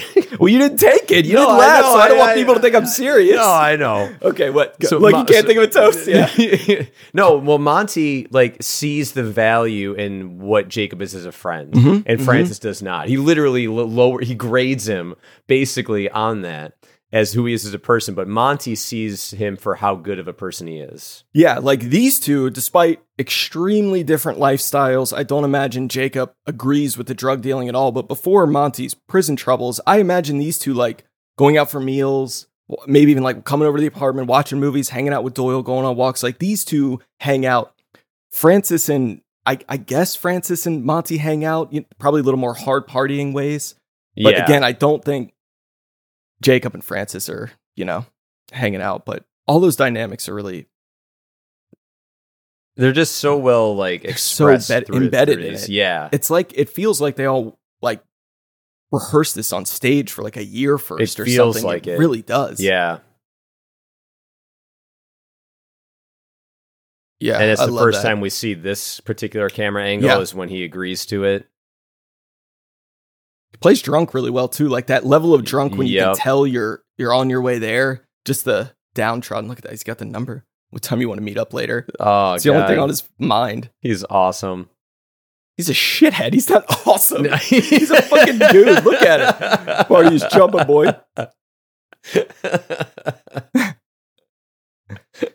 All right, so we're gonna have a big question for me coming up. Big question. Mm. I Kostya is about to come by and offer, you know, you have got to see this. You know, he's going to offer up a woman. And I have always wondered, like, has Monty cheated on Naturelle, like with someone, you know, Kostya's brought around, just cheated with like either a hooker or just with anyone? Because he seems to be, he's like the last girl you introduced me to, you know, had no teeth. So what?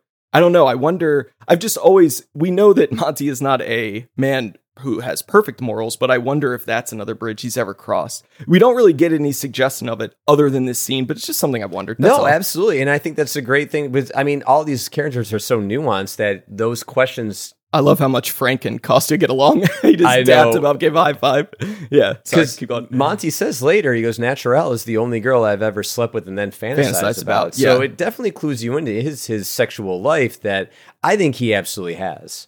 Yeah. I, I think he maybe not all the time, but I think that he's definitely dabbed here and I there. did. I definitely didn't think all the time, but he just he seems just this conversation. He seems to have such a I don't know an ease with it. He's, all, Yeah. he's also like almost laying down.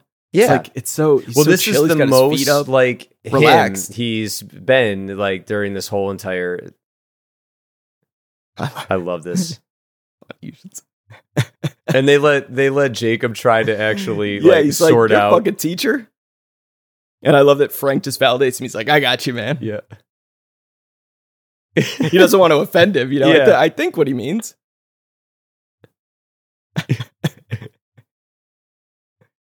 no, it's actually a great job though. Mhm. It's the perfect way of explaining it. But you know what? Kostya's not right or not wrong either. Like, funny you should say that. Like, it, yeah, it funny does like you should technically make sense. Technically, yeah, like makes the sense. like yes, it does make. Yeah. Oh my god.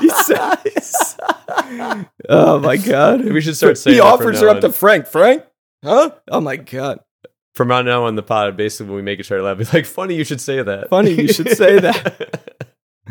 and then no one says anything. Oh, it's funny. You should say that. yeah. Okay, is that that's oh that's it. Don't say this. oh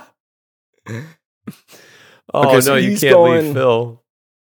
He's going away. Look at that. What time you want to hook up? Jesus.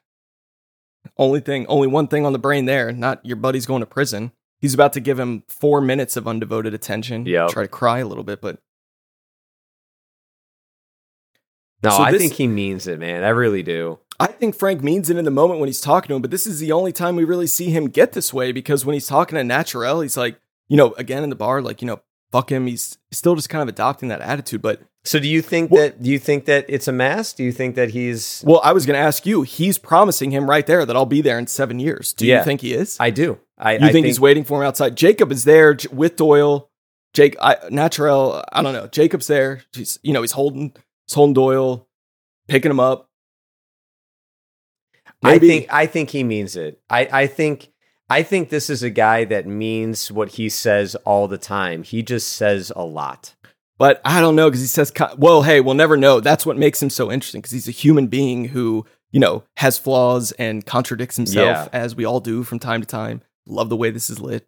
Fantastic. Because it because he's not he's not a sociopath. Like he's not like someone that he has empathy. He Yeah. cares about people. He does. I just, he's someone who seems to me that his priorities are a little out of whack, at least on this I- day. Well, You know? yes, but I think that's why this scene is the scene that, to me personally, I feel like this is what cracks him. Yeah. I think love all the things that he says, like when he's like, "Listen, when you get out at 38, you're still a young man. We're gonna open a bar." Now, whether or not he actually means that, I think there might be a part of this like we we should do that. Like, I Yeah. think he means that Yeah. the intentions. Yeah, like there's still options. We can still make it. yeah, This is another okay, this is where I'm going to bring up what uh, you know, there's one really big thing here that Monty doesn't do that I was always surprised that he didn't do. It's not I'm not calling this movie out as I'm not calling this out as a fault. It's not. It's just if I was going to go to prison for 7 years, like let's say it's the same scenario, straight same up crime. projecting. What? You're straight up projecting. I'm not projecting. I'm just I'm making a fantasy. It is an anecdotal fantasy. I, no, so if I was in his shoes Yeah. going to prison and I have clout from the likes of Nikolai because I've been working for him steadily for X amount of years, I did not rat him out. Mhm. He knows that. I would be asking him, begging him, do you have any connects in prison? You have to. You have to know someone, some Russian mobsters who are locked up there. Can they give me, offer me some protection?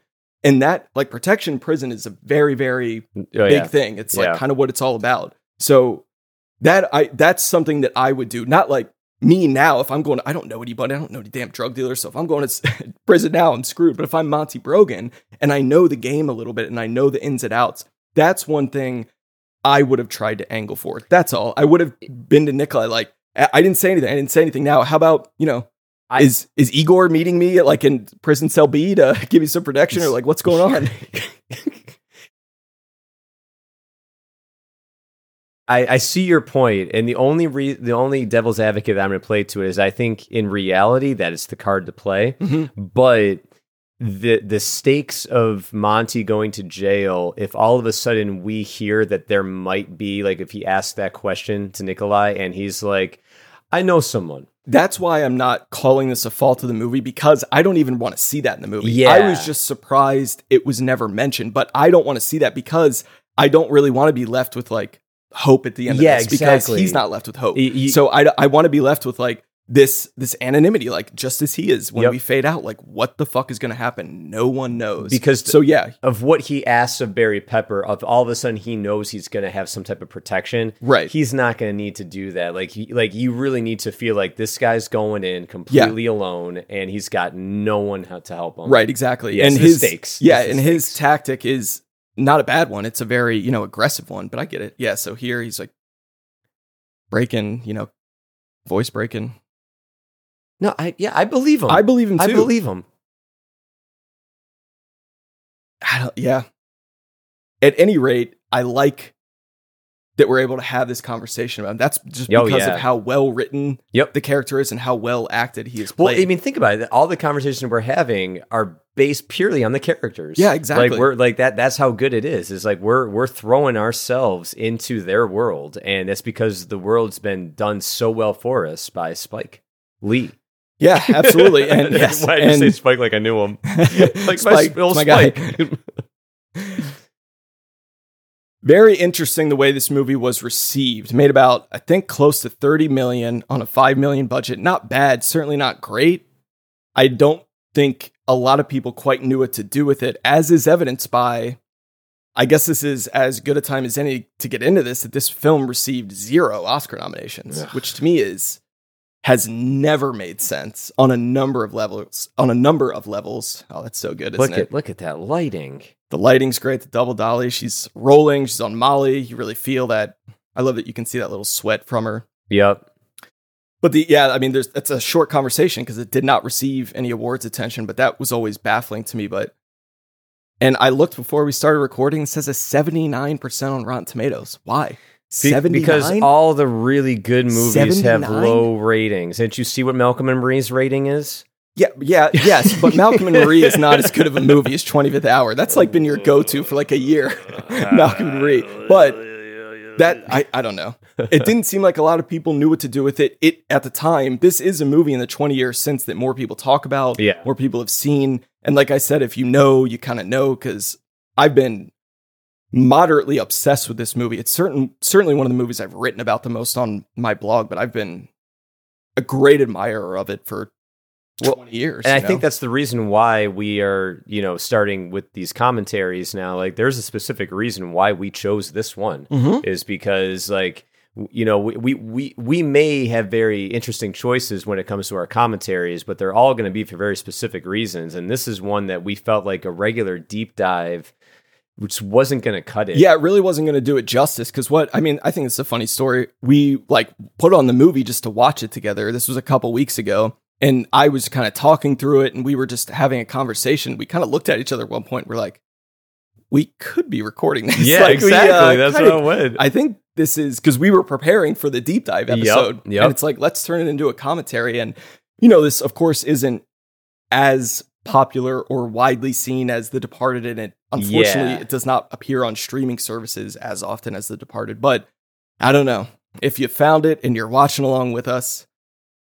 We really appreciate it because I just want more people to talk about this movie, more people to watch it. It's Yep. Ugh. And and this gives us an opportunity to really kind of dive into some of these filmmaking aspects that we're pointing out that like just are kind of unknown or Yeah. like just kind of glazed over where like this is a really masterful movie and we may have fun with certain movies like The Departed. yeah, And we'll we'll we'll keep doing stuff like that, but there will be certain movies that we pick specifically that just kind of really shine a light start to finish. And this is one that we really wanted to highlight. Yeah, absolutely. Because I love Spike Lee. I love his movies a lot. Not all of them, but I love some of them to death. I've seen them all many times. And I, I think I even mentioned this like on our first ever podcast episode that there is a difference with some directors between my personal favorite of theirs and what I think is their like objective best. Yeah. Because I think in the objective best category, you can call it even between Do the Right Thing and Malcolm X, because those are two just really, really top tier, impeccably made masterpieces. Oh God. Just leans right in. Oh Phil. Yep. But then my favorite, my two favorite have always been He Got Game and 25th Hour. That and they were made, you know, very closely. He made Bamboozled in between them, but He Got Game's 98. This is 2002. So that's why it was important for me to talk about this because I also am a big fan of giving context to films, you know, what years later. And I always want to remind people like this was a really important post 9 11 movie, like really, really important. And no one really had the the gall to do it except Spike. And it's also like a crazy important movie for both Edward Norton and Philip Seymour Hoffman, but it's one that goes untalked about for both of their careers. Like It's very strange, honestly. Yeah, it's it- because it's it's basically it's it's a hidden gem. That's really what it is. and it really shouldn't be. It should no, it be shouldn't like be. I feel like people have. I definitely feel like people have seen it. It's just not something that's like rewatched a lot or Yeah. talked about a lot. And I think there's a whole lot to dive into. Like that was all one shot right there. Went Yeah. upstairs, went down. It's all the same. Like that's. You know, 25 days, folks. It's all I'm saying. Like, this stuff ain't easy to do in 25 days. And Yep. we- so you we gotta do what you up. gotta do. Oh, and I love this too. I love like Ugh. like he hides a little bit when people are coming down. Like he doesn't want anyone to see him. Like, don't look at me. Yeah, you're not easy to spot. You're the only one. Yeah, you like, yeah, like you stick out like a sore thumb. fucking public servant. And I mean, like when you get in here, I mean, I, love the red. Like it's just basically like stop, no, like all of the things that scream about this color uh, are is what this scene is. And, it, wa- and and this is just my take on this. You know, she's putting up a whole entire front Mhm. about her sexuality That's and exa- all of I know where you're going. It's exactly what I was just going to say. Keep going. And when he kisses her, she turns into the age she really Yep. is. yep, that's what it took. that. Yep, it took for her to realize that. Oh, I, I am not ready. I am not this person. I am a child, and and it's it's so good. Yeah, I mean, she's absolutely stunned. Like, you think, I don't know, maybe she's trying to do this to like get that grade or something, or maybe she can like use it over him. Nope, they're Yep. both just like mortified. Like, oh shit, that was, yep, there's a bridge and you just went too far. Yep, and and there's a line and baby, you crossed it. like look at the way she's standing like it, there there's like it, it- it's it's such like a little kid like Yeah. just like what just happened and oh and then, Ah, i mean here we are. One are of the best Spike Lee double dolly shots ever. Looking right in. What the fuck did I just do? yep I've just ruined my life. Am I going to go to prison Am for I seven gonna years go? now? Oh my god. you know, and I don't think like I don't know like you have we'll, we'll talk about it because you have a great idea for the aftermath of this movie. Oh, see, I did. I always had like a. I just kept it to myself. I never wrote about it. Never like because I don't doing the speculative like sequel talk when you have no skin in the game. yeah, It's just kind of silly. But I, I really did think this thing could be absolutely primed for sequel material. There'll It- be a better place to talk about it because I want to talk about this because his dynamic again of but I would guess Anna Paquin never speak. Her character never speaks about. I probably agree. I bet neither of them do. I mean, Yep. Phil tells Oh Barry yeah, Pepper coming up, but yeah. I bet it's probably like uh like even at school it's probably just awkward and Yep. he's like counting the days until the school year's done. Yep, she- and I don't think gone. she tells anyone. Like I don't. That, that's just my personal take. See, and I still think here Barry Pepper has a very strong suspicion that you know she turned him in, and I think he's bringing a lot of that Oh to her. You know, Yep. who knew where the sh- who knew where it was hidden. Oh, oh yeah, man. absolutely. Their dynamic here when they just they light up, they light on fire together. Like, oh, and she smacks him so hard. Why might that be? Oof. Oh, yeah. I love how we keep seeing different corners of this bar, different rooms. Yeah, no. I think he was saying Spike Lee that he had three cameras going at the same time for this, and that's oh, but look at this. Oh, Yeah. It doesn't even look like the shot belongs in that movie, in this movie, but it's just so Yeah, good. the way it's lit, it's such stark lighting. Yep. They just both walk right into it. you can see every glistening like, Yeah, she's been out there dancing. Now, ah, lighted the ass off of this scene. so good. Lit, Yeah, see, there it lit is. the Selling- ass. Lighted is not correct. Selling, selling weed to the kids at Coventry. So there, it's like probably didn't get kicked out for fighting. Probably got kicked off for. I don't know. Maybe he did.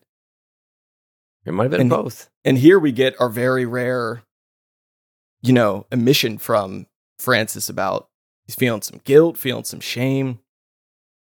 That's a great line. I mean, yeah, he's he's pissed, he's emotional, he's crying Yeah. here, he's he's in it. Yeah, you kind of you did say a good thing. Like I believe everything he says. I believe Yeah. he believes everything he says. It Yeah. might be different from hour to hour. Uh, That's, yeah, that's what it is. yeah, Like- it might change from hour to hour, but so maybe on the day, seven years from now, he'll have to wake up and decide. and decide for himself like what what that's he's going gonna to go be. visit. I don't know. It really makes me think that they've done this before too. Not about this subject, but that they've had it out Oh, before. yeah. Just they have, you know, they both have fiery personalities. Because she's like, not not tonight. Oh, Yep, God, yep. Don't pull this shit. And then of course one of the all time great lines coming up. I'm Irish. I don't get drunk. Yeah, I know. Look at him pressing her. He's, And- I mean, he's just like so aggressive, like inner, like drunk people do. You know, they get like close to you. You're like, okay, dude, like I can hear you. yep, and she tells him to back off numerous times. Back off. But not enough though. Like that's the thing about like with those backups, it's like it's not enough to where, you know, she's concerned. She's not afraid of No, him. No, she's she's just like, get out of my face, dude. But it's just Yeah. sort of like, no, bro, like you dude, like, come on, like don't I mean, he like really insults her. Oh Here, my like, god, he says like the worst thing. Yeah, it's so.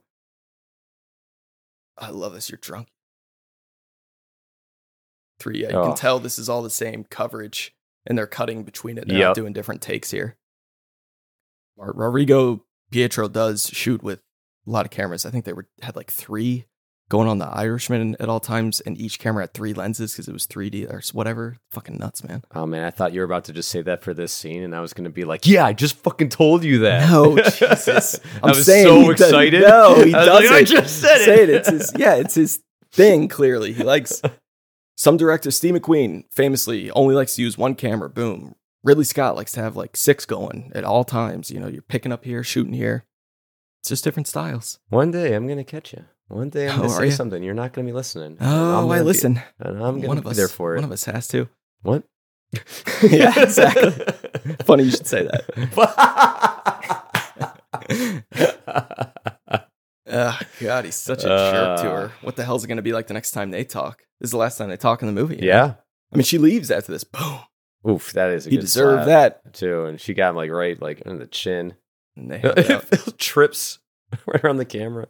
I can do the the sequel thing now if I want. Oh, hit him. Fuck that. It's really quick. It's not like a long thing. I just thought, It's long. no, it's not. I thought doing it the Richard Linklater way could be really cool. Like, Oh yeah. let's make a movie in 2009 that, It's when you get out of prison. yeah, it's when he gets. Oh. I was, I know I had the, I thought I had the math wrong. Yeah. So seven years later, God, I'm so bad at math. Seven years later, when he gets out, like he's, he didn't die in prison, like he's made it through. And now we see his first day out of prison. That's all. That's like all it is. They call it the 26th hour. But how is Montgomery Brogan interacting with all the people we're seeing now? You got to bring everyone back. You would have had to, I mean, we can't do this now, obviously, for various reasons, but you know, where is Naturelle? Like, is like, so, and then I started telling you character stuff. Like I said, the dad is potentially dead. Like Brian Mhm. Cox may have died even from like illness and maybe Monty wants like some sort of revenge. I don't know that writers can figure that shit out. Just the setup though. I don't know. I thought it'd be cool. Like the day he gets out of prison and Yeah. I don't know what does that look like and What does how that is look he- like? But How- the, the thing is we'd have to bring everyone back. That you know, you bring in and do it the same way. Do it for like next to no money, quick and dirty. I just thought it'd be cool as shit. No, I think it's a really cool idea for like for what this movie was to do it that way. I think is really really cool. I would have liked it. That's all I'm saying. I would have liked it too. Here he is, Big Nikolai. This guy, you believe like right away how hard he is. I mean, even the survive, the voice. Yeah, This is great casting because I don't, I don't really know who this guy is. I don't know if I've ever seen him before. I just know him so well from this performance. I've seen this movie like, Oh, I don't know, a lot. Be embarrassing. I own this movie in three different formats. it's a special It's a kind of lot. love. Yeah, they released a special edition Blu-ray with Spike Lee and Ed Norton commentary. So I had to buy that because I just had to. I don't have a choice. Like, okay, there we go. So I got the DVD and the. Blu-ray. this guy behind him. Kill this cockroach. I love that. Yeah, it just It- certainly is.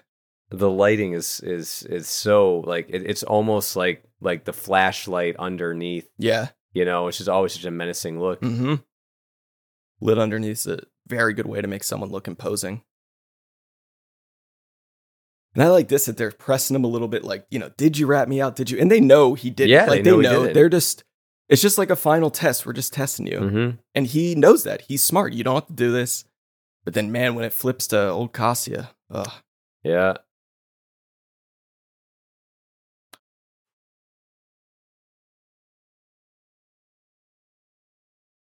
sees through it right away. Oh my god! Think they kill Kostya in here? I can't believe he wanted him to shoot him right here. I guess it's a loud club, so people wouldn't notice. But I don't know. I don't think they kill him here. I don't th- no. I I, I don't maybe. I, I don't- I mean I don't know. I mean that's a, that's uh ugh. But it's nice that he finally gets his, you know, Monty gets his resolution and gets to go home and kind of make up with Naturelle. But yep. oh, I love that. It just cuts him right off. Another thing this man should do before he goes to prison, make me ugly is a good thing, but you need to like, my man should have been getting some jujitsu training, some like Muay Thai, you know. In some- one day. He has not known that he's going to prison for one day. He's probably known for a long time, like several weeks Uh, or months. that's a he needs to get in there training, not boxing. You need something. You need some ground game. It's where you can get guys on the ground, choke them out, get up, do it again. That's all I'm saying, man. Not a bad idea. I that- cut that. I'd go to a Supercuts, oh. New York City Supercuts, and go. I'd hold up a twenty dollar bill and say, "Give me the haircut you do the most."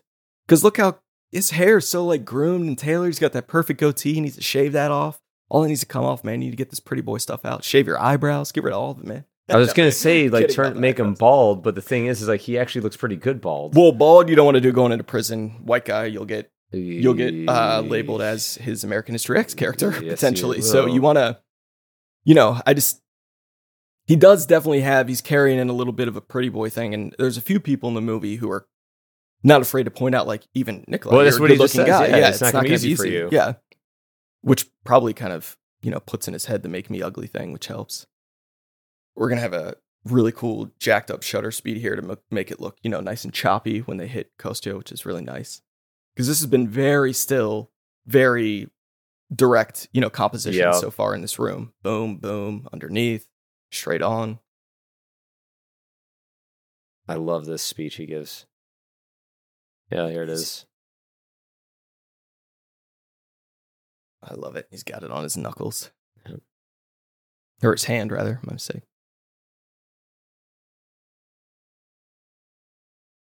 So Monty should And I do. too. did. What if he just brought out the tattoo machine? He's like, I do this for you now. yeah, yeah.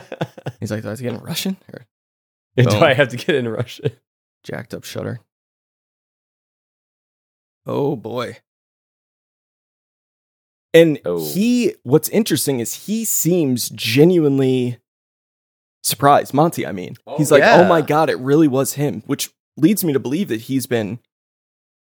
When I said, like, this is the most important thing on his mind is who did this to him. Now that it's all coming out, it's like, oh my God, now he can kind of figure out in his last few hours Yep. what he wants to do. Make me Yeah, ugly, you know? exactly, Yeah, yeah. now that this has been cleared up.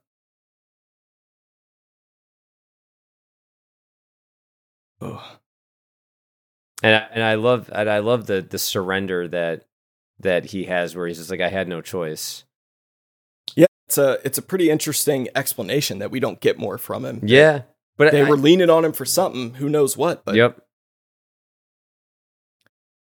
I mean, don't do this. They're gonna someone else is gonna do it, bud. I love the way he just puts the gun down with respect, and he's like, "Now I'm going seven. Monty's a lot of things, but I don't think he's a killer, No. even for someone who screwed him over. Right here this Yeah. Ugh. Like there's so much in that like the man. shame the Yeah. like it's It's a pro NFL player. No Yeah, acting exactly, experience. It's like- great. He's great. The goose. Boom. boom. Ooh.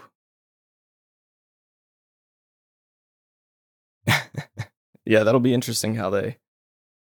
That would have been another interesting thing. Seven years later, you know how they're engaging. Yeah. Like if you know, I, And I love when he comes out and he's like, "Oh, enjoy your party." yeah, yeah, it's like it's just a it's just a regular day for them. yeah, exactly. They're gonna beat the shit out of this guy, maybe even kill him. I haven't talked about the book. There are a few cool things from the book. I, I mentioned, I guess, all the things in my memory relate to Frank, but Frank makes it a point of when him, he and Naturelle are having like a, a pleasant moment. I believe in the club, and he's like, "Okay, you're you're officially." You have to be like my excuse for I'm calling out of work tomorrow. Yeah. Like I, I'm calling it. Like you, you know, I'm just doing it because he's too drunk and it's too late. And that always made me wonder. Like I do wonder what day of the week this is on. I I assume it's oh, like a weekday, but I wonder. be. Yeah, because I imagine. Well, no, because they open. say Sunday.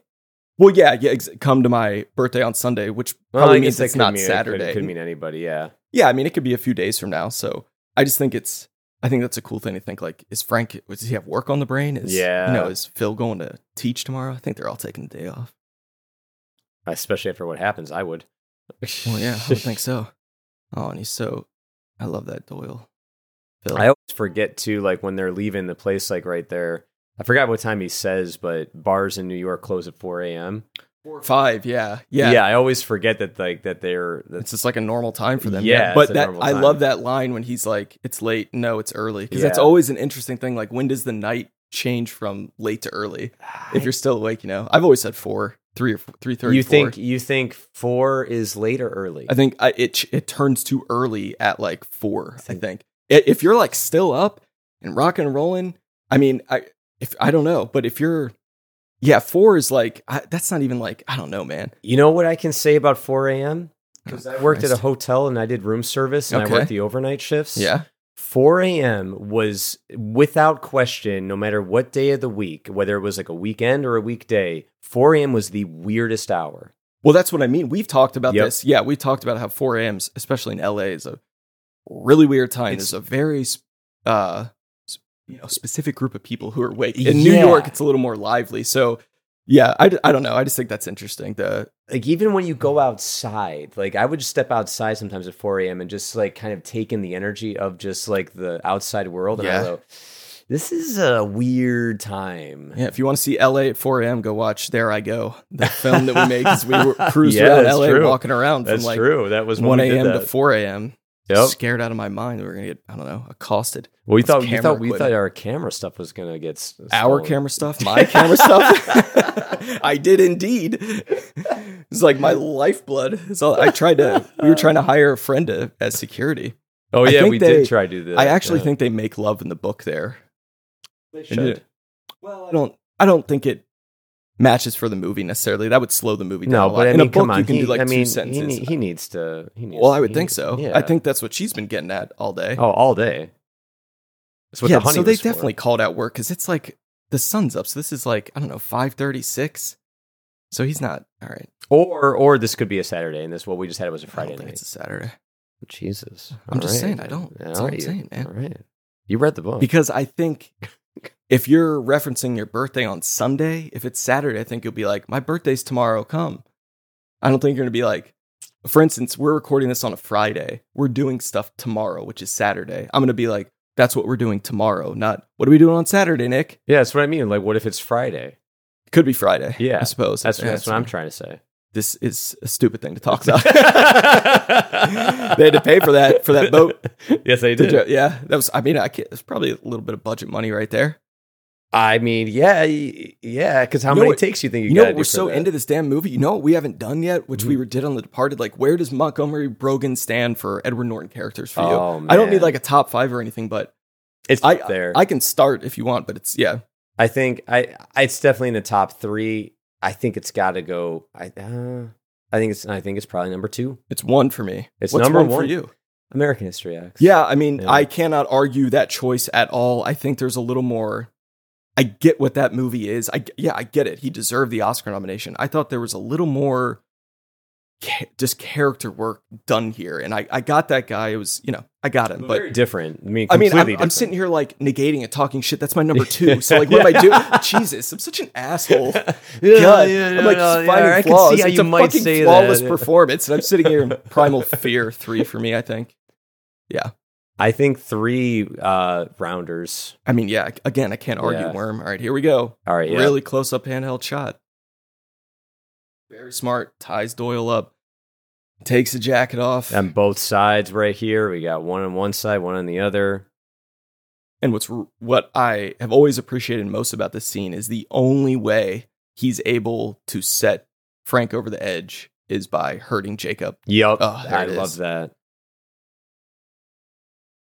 Because Jacob sees through it right away. He doesn't mean it. And this is the most serious Yeah. Philip gets in it. This is when we see like that Phil kind of that very direct, almost rage come out when he's like, he Mhm. doesn't mean it. Yeah. You know, he really like Im- hits his uh, consonants hard. hmm This is how I would react if you asked this to me. I'd be like, what are you fucking talking about? You want to give me a black eye? I mean, this is the. I think this is the crux of the movie. It's like, like it, if you're put in this position as a friend, what do you do? I mean, I, that, that's really the question of the whole entire movie. Is like, what do you do throughout all of this? Yeah, Who- what- no matter who you are. Mm-hmm.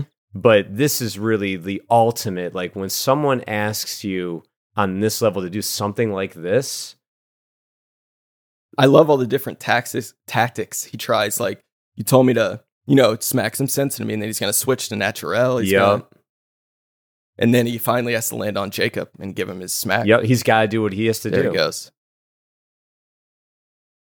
Uh, I think he meant that. Like, don't don't get into this Yeah. because if you do, I'm gonna have to do Yeah. whatever I'm gonna have to. Do. I do. love that he goes. I'm gonna go get some breakfast. Oh, almost crying again. Oh, And look at like Phil's stature. Like it's like like please don't let this happen. Yeah. Oh my god. But that also is a little testament to like how Frank does feel about Jacob. I've Yep. been questioning that a lot, but he does not appreciate his friend getting slapped. Yep.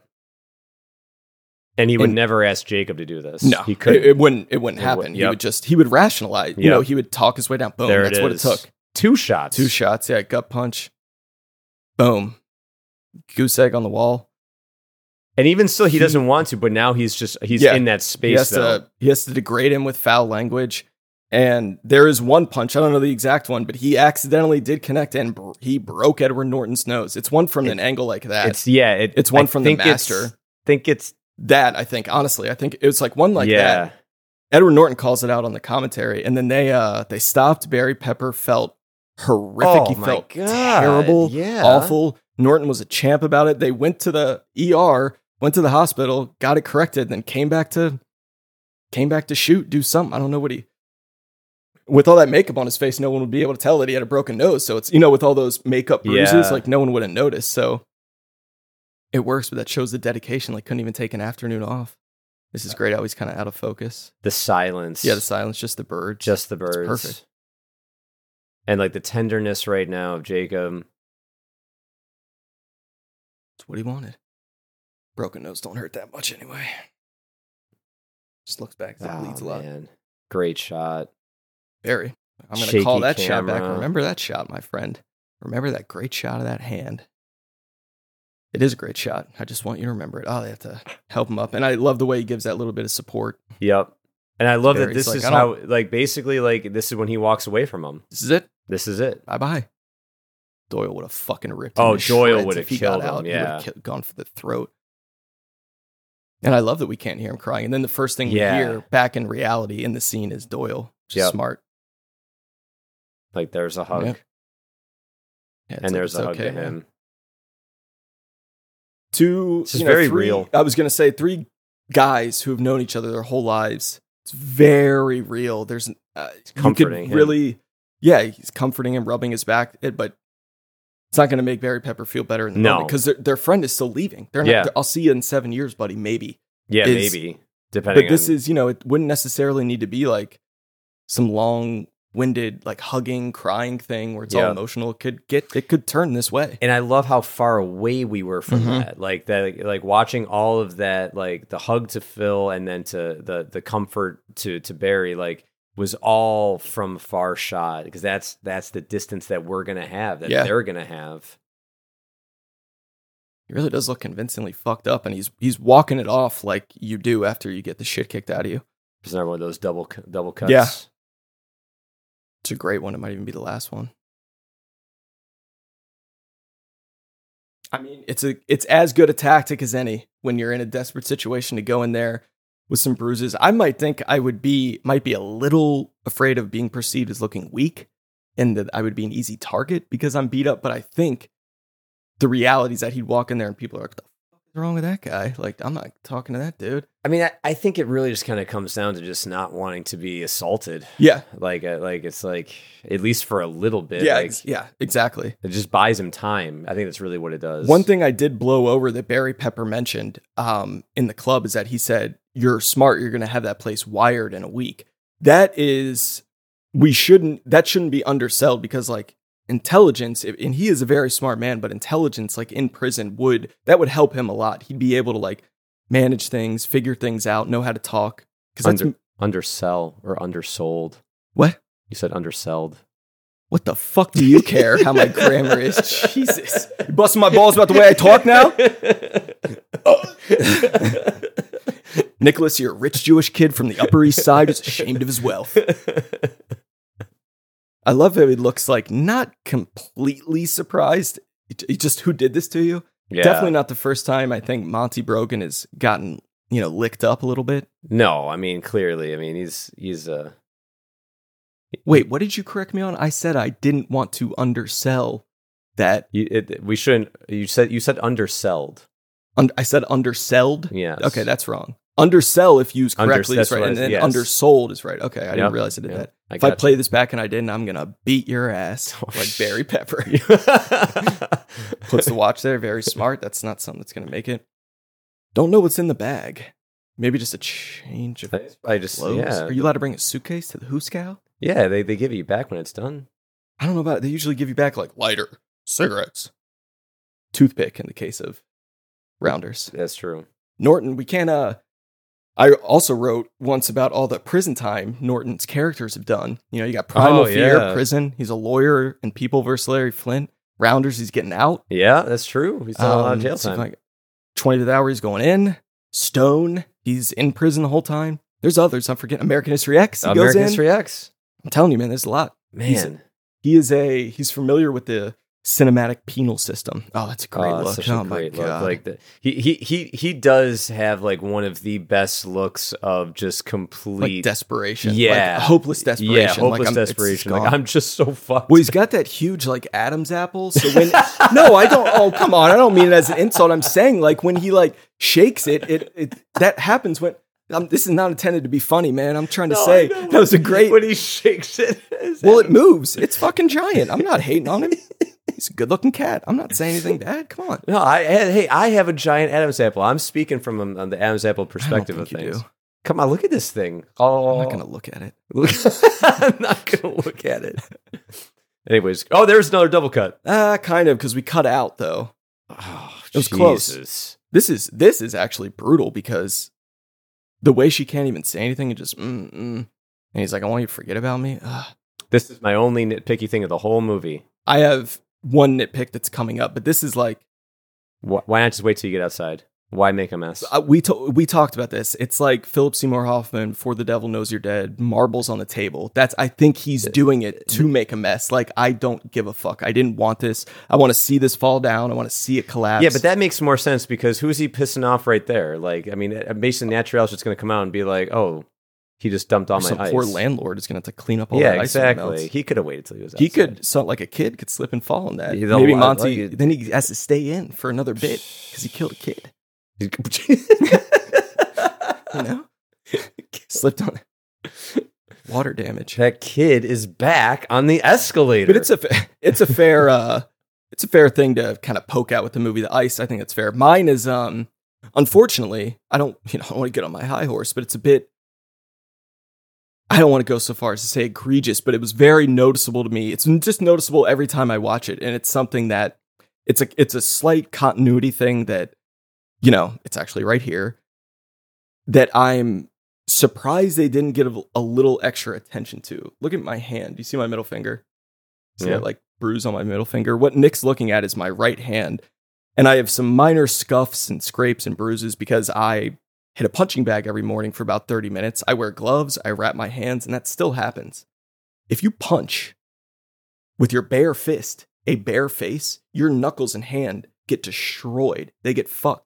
We can see his right hand right there. It is fine. It is in pristine condition. You called it out earlier. You were like, look at that shot. Look at the hand with blood all over it.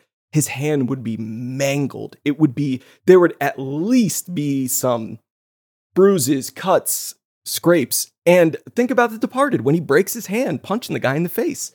It's that's that's my only thing, and it's not a big thing. You barely see his hand there. You see it for like a millisecond, but I remember noticing that, and that's just a continuity thing with you shooting in 25 days. They would have had to pick up that shot, and it, Yeah. you know, maybe they didn't think about it or they did it earlier. I don't know. That's just it. I get it. I get it. It's a good one. It's, yeah, that, that was the I- only thing that. I've ever. I was just like, ah, I don't, I don't know.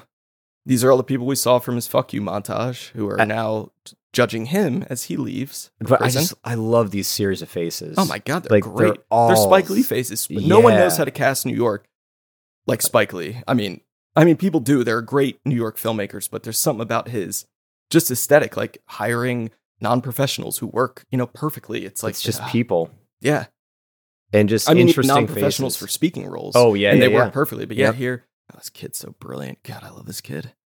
And apparently, uh, well, this is part was in the script with the kid with the name, but apparently it was Edward Norton's idea to do the callback to the to the people in that scene we just saw with all the faces. That's interesting.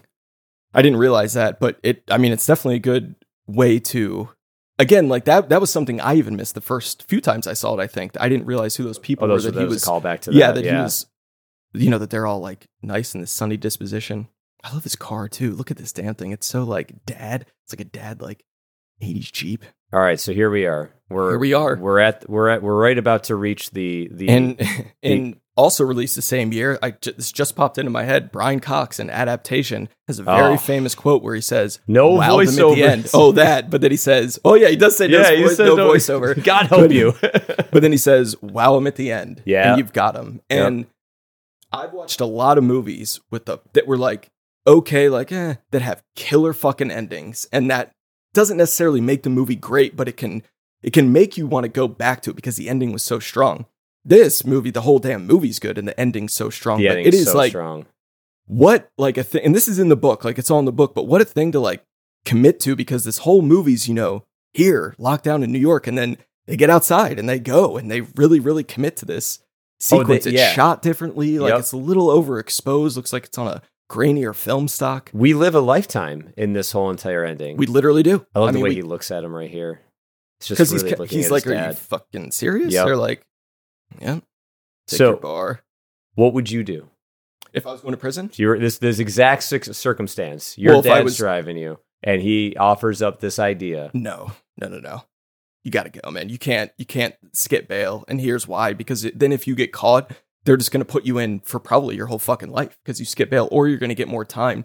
Well, now it's not a possibility with the internet and with smartphones. You you wouldn't be. I don't. I think you'd have an incredibly difficult time getting away with it. In 2002, it might be a little. Yeah, very it might true. be a little easier, but they wouldn't have known that technology would catch up. But this is not like it's not something that I think they're gonna forget about. This is the DEA. This isn't the NYPD. This is a federal organization. So that has never come into my mind. If anything, if I was in this situation, I would have done things differently, like learning some self defense, perhaps, or you know, connected with Nikolai for some favors of contacts in prison. I would not run. I wouldn't. I have something a little more morbid to say if you'd like, but he makes a few references to Bullet Train. I think I would honestly consider that more than running. Not for seven years, but if it was like I I wouldn't I think it would be fucking terrible to live your whole life like just on the run. Not on the run from like criminals, like on the run from people who have the resources to find you. Yeah, I don't Yeah. think that sounds like a good life. I don't think going to prison for seven years sounds fun either. I'm also not a heroin dealer, for the record.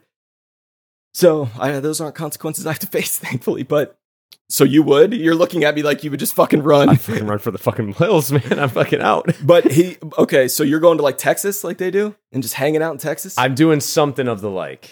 I, I, so I- you are not quote unquote catching the bullet train, and you're not serving your time. So you're going on the lam, knowing that you can never ever like if you go to prison, you could see people again. Yep. But you'll never you're never going to be able to see anyone again. no, All right. I'm taking it. Well, guess that shows where we lie. Well, I'm never doing I'm never selling drugs to get into this position. So that's well, no, good. But I'm yes, saying obviously, I'm yeah, saying, yeah. you know, it's not. what if what if what if What if? What if? What if? the what if? running the ah, man i don't know i i would never want to go to prison for any length of time but he has to live i don't know what is he 35 or something I- they say it at some point but it, the rest of his life he's going to have to be worried he can't like there's so much you can't do he can never travel he can't leave the country he can never go anywhere he probably can't he probably shouldn't even cross the fucking state has pay for everything in cash isn't it i mean i don't know well hey you seem keen on that life I'm too. I like. See this. now, face? are you taking into consideration that you have a love in your life, like a woman? Because that's, I think, one of the premier reasons he does this. Because he he's able to, in this you know magical fantasy, reconnect with her, which is what makes it bearable. I don't know if Monty's doing it the whole time if he can't connect with Naturelle. I I'll mean, he's find not doing someone it else. anyway. It's in his head. I'll find someone else. All right, fine. sure, she'd appreciate that. She'll appreciate the honesty. Well, she's already with Frank, man. She doesn't fucking care. she's at Frank's house. so, so how long? How long since Mon- Monty leaves Does Frank try? does Frank try? He tries. He tries. Oh, he tries. I don't know if she gives in, and I don't even know if she part. Yeah, I don't know He how can far even it try with phone calls, like, "Hey, we going out to dinner? What are we doing?" I mean, he needs to atone for what he said to her, and he will. He needs to because he said some nasty shit to her, so he needs to apologize. Um, I mean, if if he's going in, what month is this? May. If he's going in like by fall, he's trying aggressively, aggressively, and then either moving on or, you know, whatever. Jacob's scared shitless because he doesn't know when the shoe's going to drop and he's going to get found out for kissing his student. Yep. Monty's just sitting alone in prison. No one's coming to visit him. His dad. Maybe his dad's off the wagon because he had that sip of beer. I don't know, man. He's driving. No, I mean the sip of beer from the, Oh, from earlier, from, from you know earlier. earlier in the. uh This is a fantasy. I don't know. He could be off the wagon. Well, maybe they took his bar because they Uh, would they would that's come and be like, where the, they would press on everyone really Yep, really yep. hard. Like, where is he? Yep. I mean, you'd have to to really pull this off. You'd have to realistically wait like ten years before you engage Naturelle. Yeah. forever, and she Yep. must fucking love you, buddy. If she's leaving her mom and moving to bumfuck nowhere where she knows no one, she loves you, dude. I love the handlebar that he's rocking for these. Very appropriate. I, I slides the bar, oh, the beer across the bar. It's great. I love this too on a break. Yep, Just having, having a beer beer. and a break. You're in New York. It's in your bones. You got New York in your bones. I love that. like, oh yeah, these. Oh, this is. That's totally spiked to just cut to like a picture Yeah. like that. Nothing else in the frame. It's just such a good ending, man. Like all of this, just like what just like not only just the way it's constructed, but just like what it does for you as the audience. Like with the conversation we're just having, like right now about like, Yeah, I would, I wouldn't. That's the whole beauty of it. And then as you're watching the movie for the first time, you can be like, "Oh my god!" It, uh, I was absolutely like, "Is this happening?" Yeah. I thought it was For happening. sure. I was like, "Oh, is it?" Or are we still in the what if, what if, what if? And then you get that little hint of like, are are they going to do that? But if you pay attention, there, they miss the exit and they're driving toward the prison, folks. No, yeah, totally, yeah. Yeah. It- but it, it goes on for so long that you get wrapped up in it. yeah, and I think the longer the length of it is great because I've never ride a Greyhound. Um, that's a whole other story. yeah. Great. But, uh, fucking rough, uh, man. But that it it goes on for so long that it lets you live in it to the point that when you come back to reality, it's again, it's like, oh, Exactly. It hits you, and you're like, Yeah. "Shit, we didn't leave. we He's didn't leave. stuck." We didn't actually do this. So he's about to go to Otisville. Do you want to know some famous people who've been to Otisville? talk it. Um, Michael Cohen, a Trump lawyer. Who cares? Uh, the situation from the Jersey Shore. I worked out next to him once. This you did? yeah. Oh, that's cool. and then you're gonna love this one, George Jung from Blow. ah, yeah, spent time in Otisville. Ah, I don't Damn think any of those will coincide with Monty's time here. Actually, he just got released sure. recently. Yeah, he did. yeah. Yeah, that's right. I forgot. Can't believe he's still kicking. I did ten grunts, ten runs once. I I think he may have died. Uh, I thought he died too. Yeah, but I remember the day he got Some released. I guess I had a high tolerance. I did ten grunts, ten wins once. We'll have to fact check and see if he died. I think he died. Poor guy. Yeah, poor bastard. This is great. Boom. When they, I remember seeing that and like, oh my god, they got the whole family, the whole spread. they got But the, whole the, DA, the DEA could still swarm in here. What is this, like 2050? 20, yeah, 2040? They could still come in. You owe me time, motherfucker. You- Shit. He's like 90 years old. She, you owe me time. I don't know. No, but okay, in all seriousness, yes, the what makes this hit so hard is when you cut back and uh hey buddy, it that's a fun fantasy, but that's not the way, you know, it works. But but let me point out that this still all could happen. If he makes it through prison, it could. They could link up and move to Texas. I'm done with New York. He gets out 7 years later, she's waiting for him. They move somewhere and start a family. It that is a possibility interesting that it's not one you and I have explored during this entire commentary. true. It, it's a positive outcome. We haven't explored many positive outcomes. It's not really a positive movie, but here we go. We're just too cynical for life. It's kind of a cynical film. I am a, I am a bit of a cynic. That's called age. Yeah, I was just gonna say it's just called life experience. Didn't start out that way. Life got in the way. I'm a realist. Ugh, passed out. Good luck, Monty. Ah, good luck, Monty. wow, this was fun. We did it. It goes by so fast when we're doing this. Dude, it, really, does. Oh, I love this movie so much. Yeah, I'm so this glad is we did so this. We're gonna we're Like- gonna run it out through the credits. Oh, yeah, Al to. This Palagonia is- is the guy, you know, the boss, Frank's boss. He's great.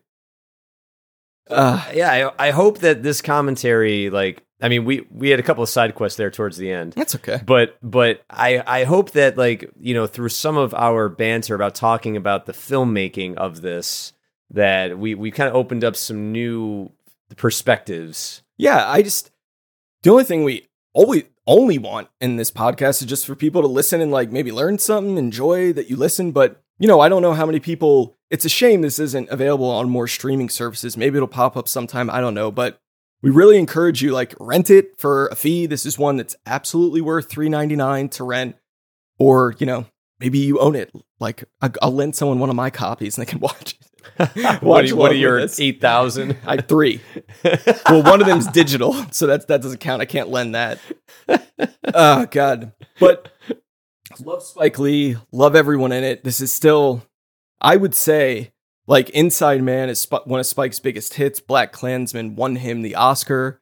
I don't I don't know if he's made a better movie since this then. And I I love Spike, let me be clear, but this thing is like this movie deserves to be mentioned in the top tier Spike Lee masterpieces from everyone cuz even like fans who aren't the craziest fans of, of movies know that like do the right thing. They've probably seen it. They know that Spike's movie. This deserves to be mentioned in the same conversation. That's that's always been my thought anyway. I I I completely agree, and I also think that this is just one of those movies that just like like for whatever reason it just flown under the radar for so long that it, it, it, it is becoming talked about a little bit more but like hopefully like even this podcast will be able to kind of like open up some doors to being like oh yeah the 25th hour that I mean, at 20 years, you know, I can't it's ju- I don't know, it's just crazy to me that it's been that long cuz I've had such Oh, an active depressing. relationship with it from that's fine. I've had such an active relationship with it for so long. Can't stop time. ugh Time destroys all things. As we discussed on our Uh, Gaspar and Away pod. Oof. that's That right was a fun one. Oh my god.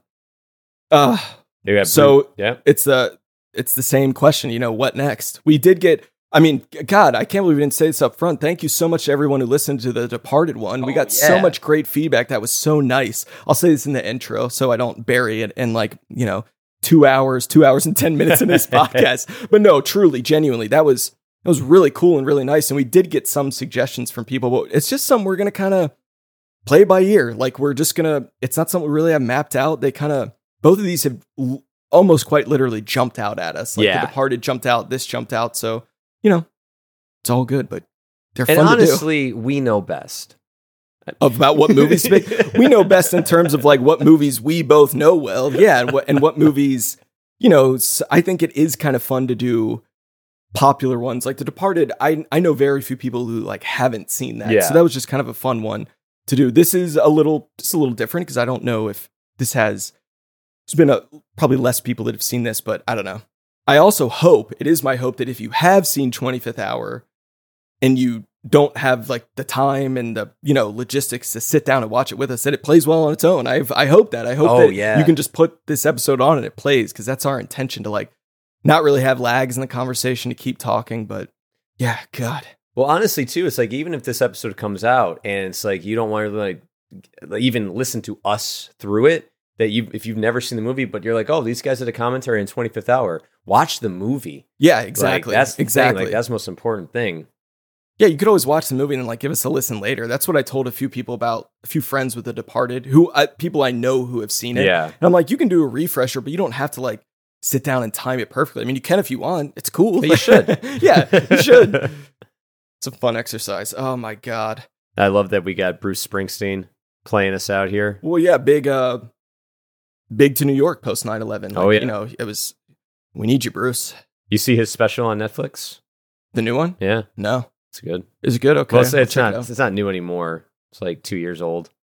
There's another aspect to uh, Spike's films that I'm just going to get in under the wire. Go check out his documentaries if you never have. He's a fantastic documentarian. Four Little Girls, When the Levees Broke. Go watch him. Kobe doing work. Great doc about Kobe Bryant. Ah, God, I just, I just love Spike Lee. I've loved him for so long, and I love that he stepped aside and definitely injected enough spikeness into it, like the, you know, talking about the the fuck you thing, like injecting 9-11, all that into it. But he's not credited on on Yeah. the screenplay, and that's really impressive. The man who wrote this book, David Benioff, was like, no one had heard of him. He writes this book, comes out, and then it's like, oh, it makes a little bit of splash. And he creates this show called Game of Thrones. You may have heard Yeah. of that. I think Don't you've heard of what that. is. And, and now I still call, call him the writer of 25th Hour. That's it. That's it. Thanks, folks. Thank you, as always, for listening, especially to these. And as always, happy watching. Hey, did I ever tell you look like you a fucking optical illusion? I screwed it up. I didn't say the words right. Go away. Be gone. Hey everyone, thanks again for listening. You can watch my films and read my movie blog at alexwithrow.com.